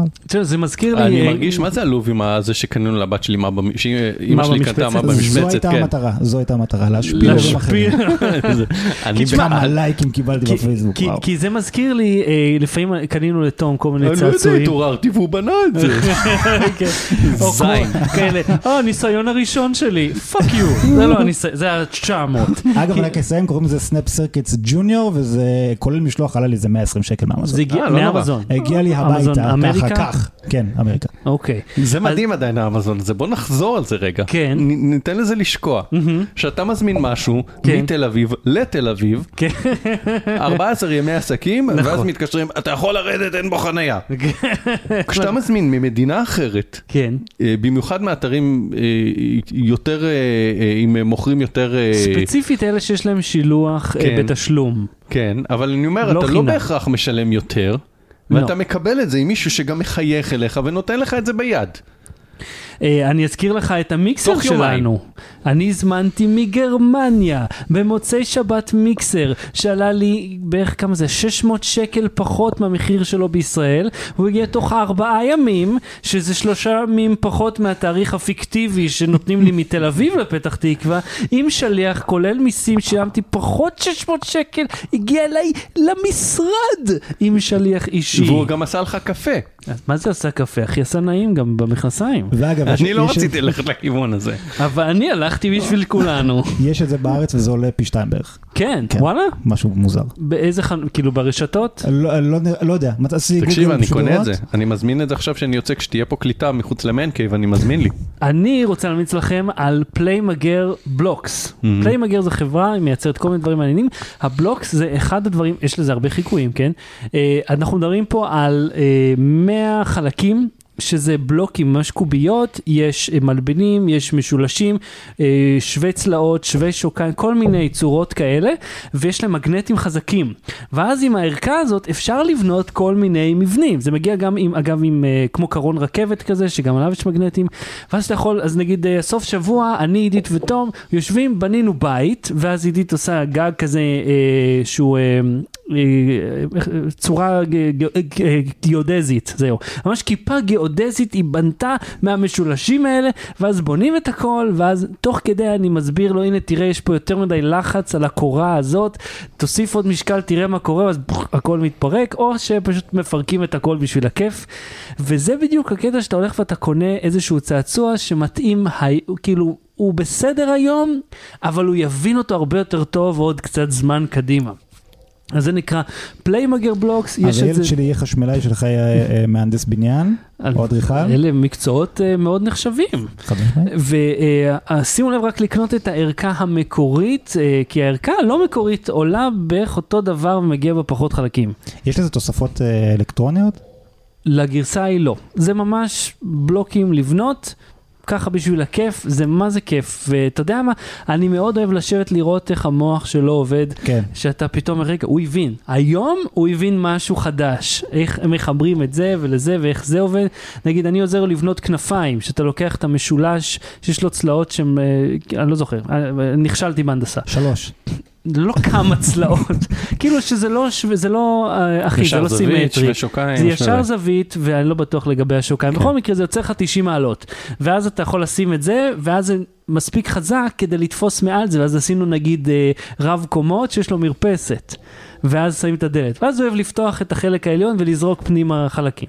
אתה מבין מה נדבר? ולפנות את הגזם מסביב, כדי שיהיה איפה לחנות. כן, מה ההמלצה שלך עוד? ההמלצה שלי מתחלקת לשתיים, והחלק השני שלה הוא one-up על שתי ההמלצות שלכם. אז קודם כל, אני ממליץ, לא, היא תשמע טריוויאלית, אבל תגידו, אה, היו כאלה שגידו, אה, מייקי מייקי, זה מעין לוח. מייקי מייקי תמליץ לילדים? או להורים שלהם? להורים ולפעילות יחד עם הילדים. זה לוח אלקטרוני סטייל ארדואינו, שמה שהוא עושה בעצם הוא משמש כמקלדת, והוא הופך כל דבר שיש לו מליחות לכפתור. זאת אומרת... מוליחות אתה מתכוון? מליחות. מליחות? מליחות, כן, כאילו משהו אורגני, עגבניות. אה, נכון, סליחה, אתה צודק. רטוב ומלוח. כן. אוקיי, תפוח אדמה, עגבנייה, היד שלך, אם אתה סוגר מעגל, אז אתה יכול להקיש על מקש, ויש שם חצים, רווח W A S D, ועוד כל מיני, וכפתורי החצים, וקליק שלח בר, משהו כזה, ואז אתה יכול בעצם לעשות כל דבר שעושים עם מקלדת, אבל באמצעות ירקות, זה פרויקט שהתחיל בקיקסטארטר, לא קיבלתי אותו בקיקסטארטר, בגלל שהייתה איזו בעיה עם הכתובת, אבל זה לא היה פרויקט כושל, אנשים קיבלו את זה, ואחר כך קיבלתי את זה מתנה למולד בקנייה רגילה, ומה שסיפרתי כבר בפודקאסט, אבל אני אספר לך, זה שחיברתי אותו למנורות הלייפקס, שמחליפה צבעים, וחיברתי מלפפון, וכשלוחצים על המלפפון, האור הופך לירוק, כשלוחצים על הלימון, האור הופך לצהוב. מגניב. אז זה הדבר המגניב הראשון באמת שעשיתי עם זה, אחרי זה עשיתי עם זה סתם, נתתי לה לנגן על פסנתר, על כל מיני פירות וירקות ודברים כאלה. אני נתתי שלי נגן על פסנתר אמיתי, כן, תמשיך. היא גם נגן על פסנתר אמיתי. תגיד, היא התלהבה מזה ממש? או שזה היה כאילו, אוקיי, כי כאילו אני אומר, אני מסתכל על זה ואני אומר, פרק, זה דבר הכי מגניב בעולם. מהירקות היא עפה על זה בקטע. קודם כל היא עפה על הלייפקס לפני זה, שיכלה להחליף צבעים בטלפון שלי, כאילו, ירוק, אדום, ואז כאילו, שהיא לחצה על מלפפון והאור נפח לירוק, זה כאילו, mind fucking blown, וההמלצה השנייה שמתקשרת לזה, ובעצם גם למוצרים שלכם, קחו כל דבר כזה שיש שקניתם, את שלושת הדברים שקניתם, עוד דברים אחרים, וחפשו אותם בגוגל עם המילה ideas, עם המילה hack, עם המילה זה, ואז אתם תצאו מהחוברת שמציעה לכם, ותראו איך מוד, שזו מילה שהיא מאוד מסוכנת לחפש על דברים כאלה, כי נגיד אני קניתי נרף גאנס, וחיפשתי את השם של הדגם של נרף גאנס, ואת המילה מוד, ואז מלמדים אותך איך לעשות דברים שהיצרן לא בהכרח התכוון שתעשה, אבל שאתה יכול. כאילו אתה רק מחפש וכבר עוצרים אותך, כאילו. לא עוצרים אותך, אבל בוא נגיד שעם הלוח האלקטרוני הזה בטוח אפשר לפרוץ לפנטגון אם תעשה לו את המודינג הנכון, ואני חייב להשפלתי שקניתי אקדחי נרף, וכתבתי נרף גן מוד, וראיתי ילד בן שמונה, מלמד אותי איך לשפץ את האקדח, ילד בן שמונה, מדבר איתי על כיסא אוויר ועל קפיצים, כאילו כל מיני מכניקה והנדסה, שאני אמור בן אדם בגילי לדעת דברים מאוד בסיסיים כאלה, אבל הוא הראה לי איך לעשות שהאקדח שלי יראה יותר רחוק. נראה לי זה משהו שכהורה אתה מבין שאתה לעולם לא תדע הכל. כן, אבל בקיצור, אז כן, אז מקי מקי, ולחפש uh, hack, ideas, mod, או סתם את השם של המוצר ביוטיוב, ולראות מה אנשים אחרים עשו איתו, ולקבל השראה. אבל לא להראות לילד את הפלייליסט הזה, כי אז הוא... לתווך, לראות את הדברים הלא מסוכנים, ואז להגיד לו, בוא ננסה משהו אחר, בוא ננסה, אתה יודע, לחבר את זה ללגו, נראה אם זה עובד, כאלה, כן. אז עד כאן תוכניתנו להפעם, אז אתם יכולים להזין לזה, מתי אתם מעלים את השידור שלכם בדרך כלל? כשאתם מעלים. אז אנחנו... אתם יכולים להזין לזה, הזמתם לזה עכשיו, אף אחד לא שומע. לא, אז לשאר... אז לא באתר משודר בכל מוצאי שבת בשעה תשע ועשרים, הפרק הזה הוא ב-עשרים וארבעה במרץ, זה התאריך שאנחנו מפנטזים עליו, ופודקאסט אבאלה, אם אתם אתם אני כל שבוע, כל חודש. ספורדים לחלוטין. ספורדים. כמה זמן לקח לנו להיפגש? ארבעה חודשים, אז... ובסוף לא הצלחנו. כן, נכון. גופתו של השותף... כן, כבר מהזבובים פה. אז אנחנו, כשאנחנו מצליחים, המצב הוא כזה, המרתף זה upgrade, אוקיי? היו פרקים שהקלטנו באוטו, גם בגלל האקוסטיקה וגם בגלל שזה... בוא נקליט עכשיו, אוקיי, האוטו פה, אז בוא, עכשיו. תכלס אתה שם לב שאיך הילדים מדירים אותך מהבית ואתה אומר בוא ביץ' לך תעבוד, כאילו תשיג לעצמך, לך אתה לאוטו, תשען באוטו, אני אשב בחדר שלך, קליט. כן, אז אם אתם רוצים להזין עוד, יש את הפודקאסט אבאלה, אתם יכולים למצוא אותו בפייסבוק ובאתר אבאלה נקודה משהו, לא יודע, חפשו אבאלה פודקאסט. אתם בפודבין? כן. ובאפליקציות הפודקאסט הרגילות. כן, כן, חפשו אבאלה בכל אפליקציה. אייטיונס וכן הלאה. ואת לאו באטרי גם בכל אותם אפליקציות, לאו באטרי נקודה co. ואם אתם כבר שם, יש שם כפתור דונייט, זרקו אותו, מה אם בא לכם, אם לא, אנחנו נמשיך לעשות את זה באותו רמה. אז אורי אשכנזי, תודה רבה. תודה רבה, שחר שושן. אהוד קינן, תודה רבה. תודה רבה, אורי אשכנזי. תודה רבה, שחר שושן. גם אתה, אותו דרך. תודה רבה, שחר שושן. לאו באטרי, אבל לקרוס אובר, להתראות. ביי.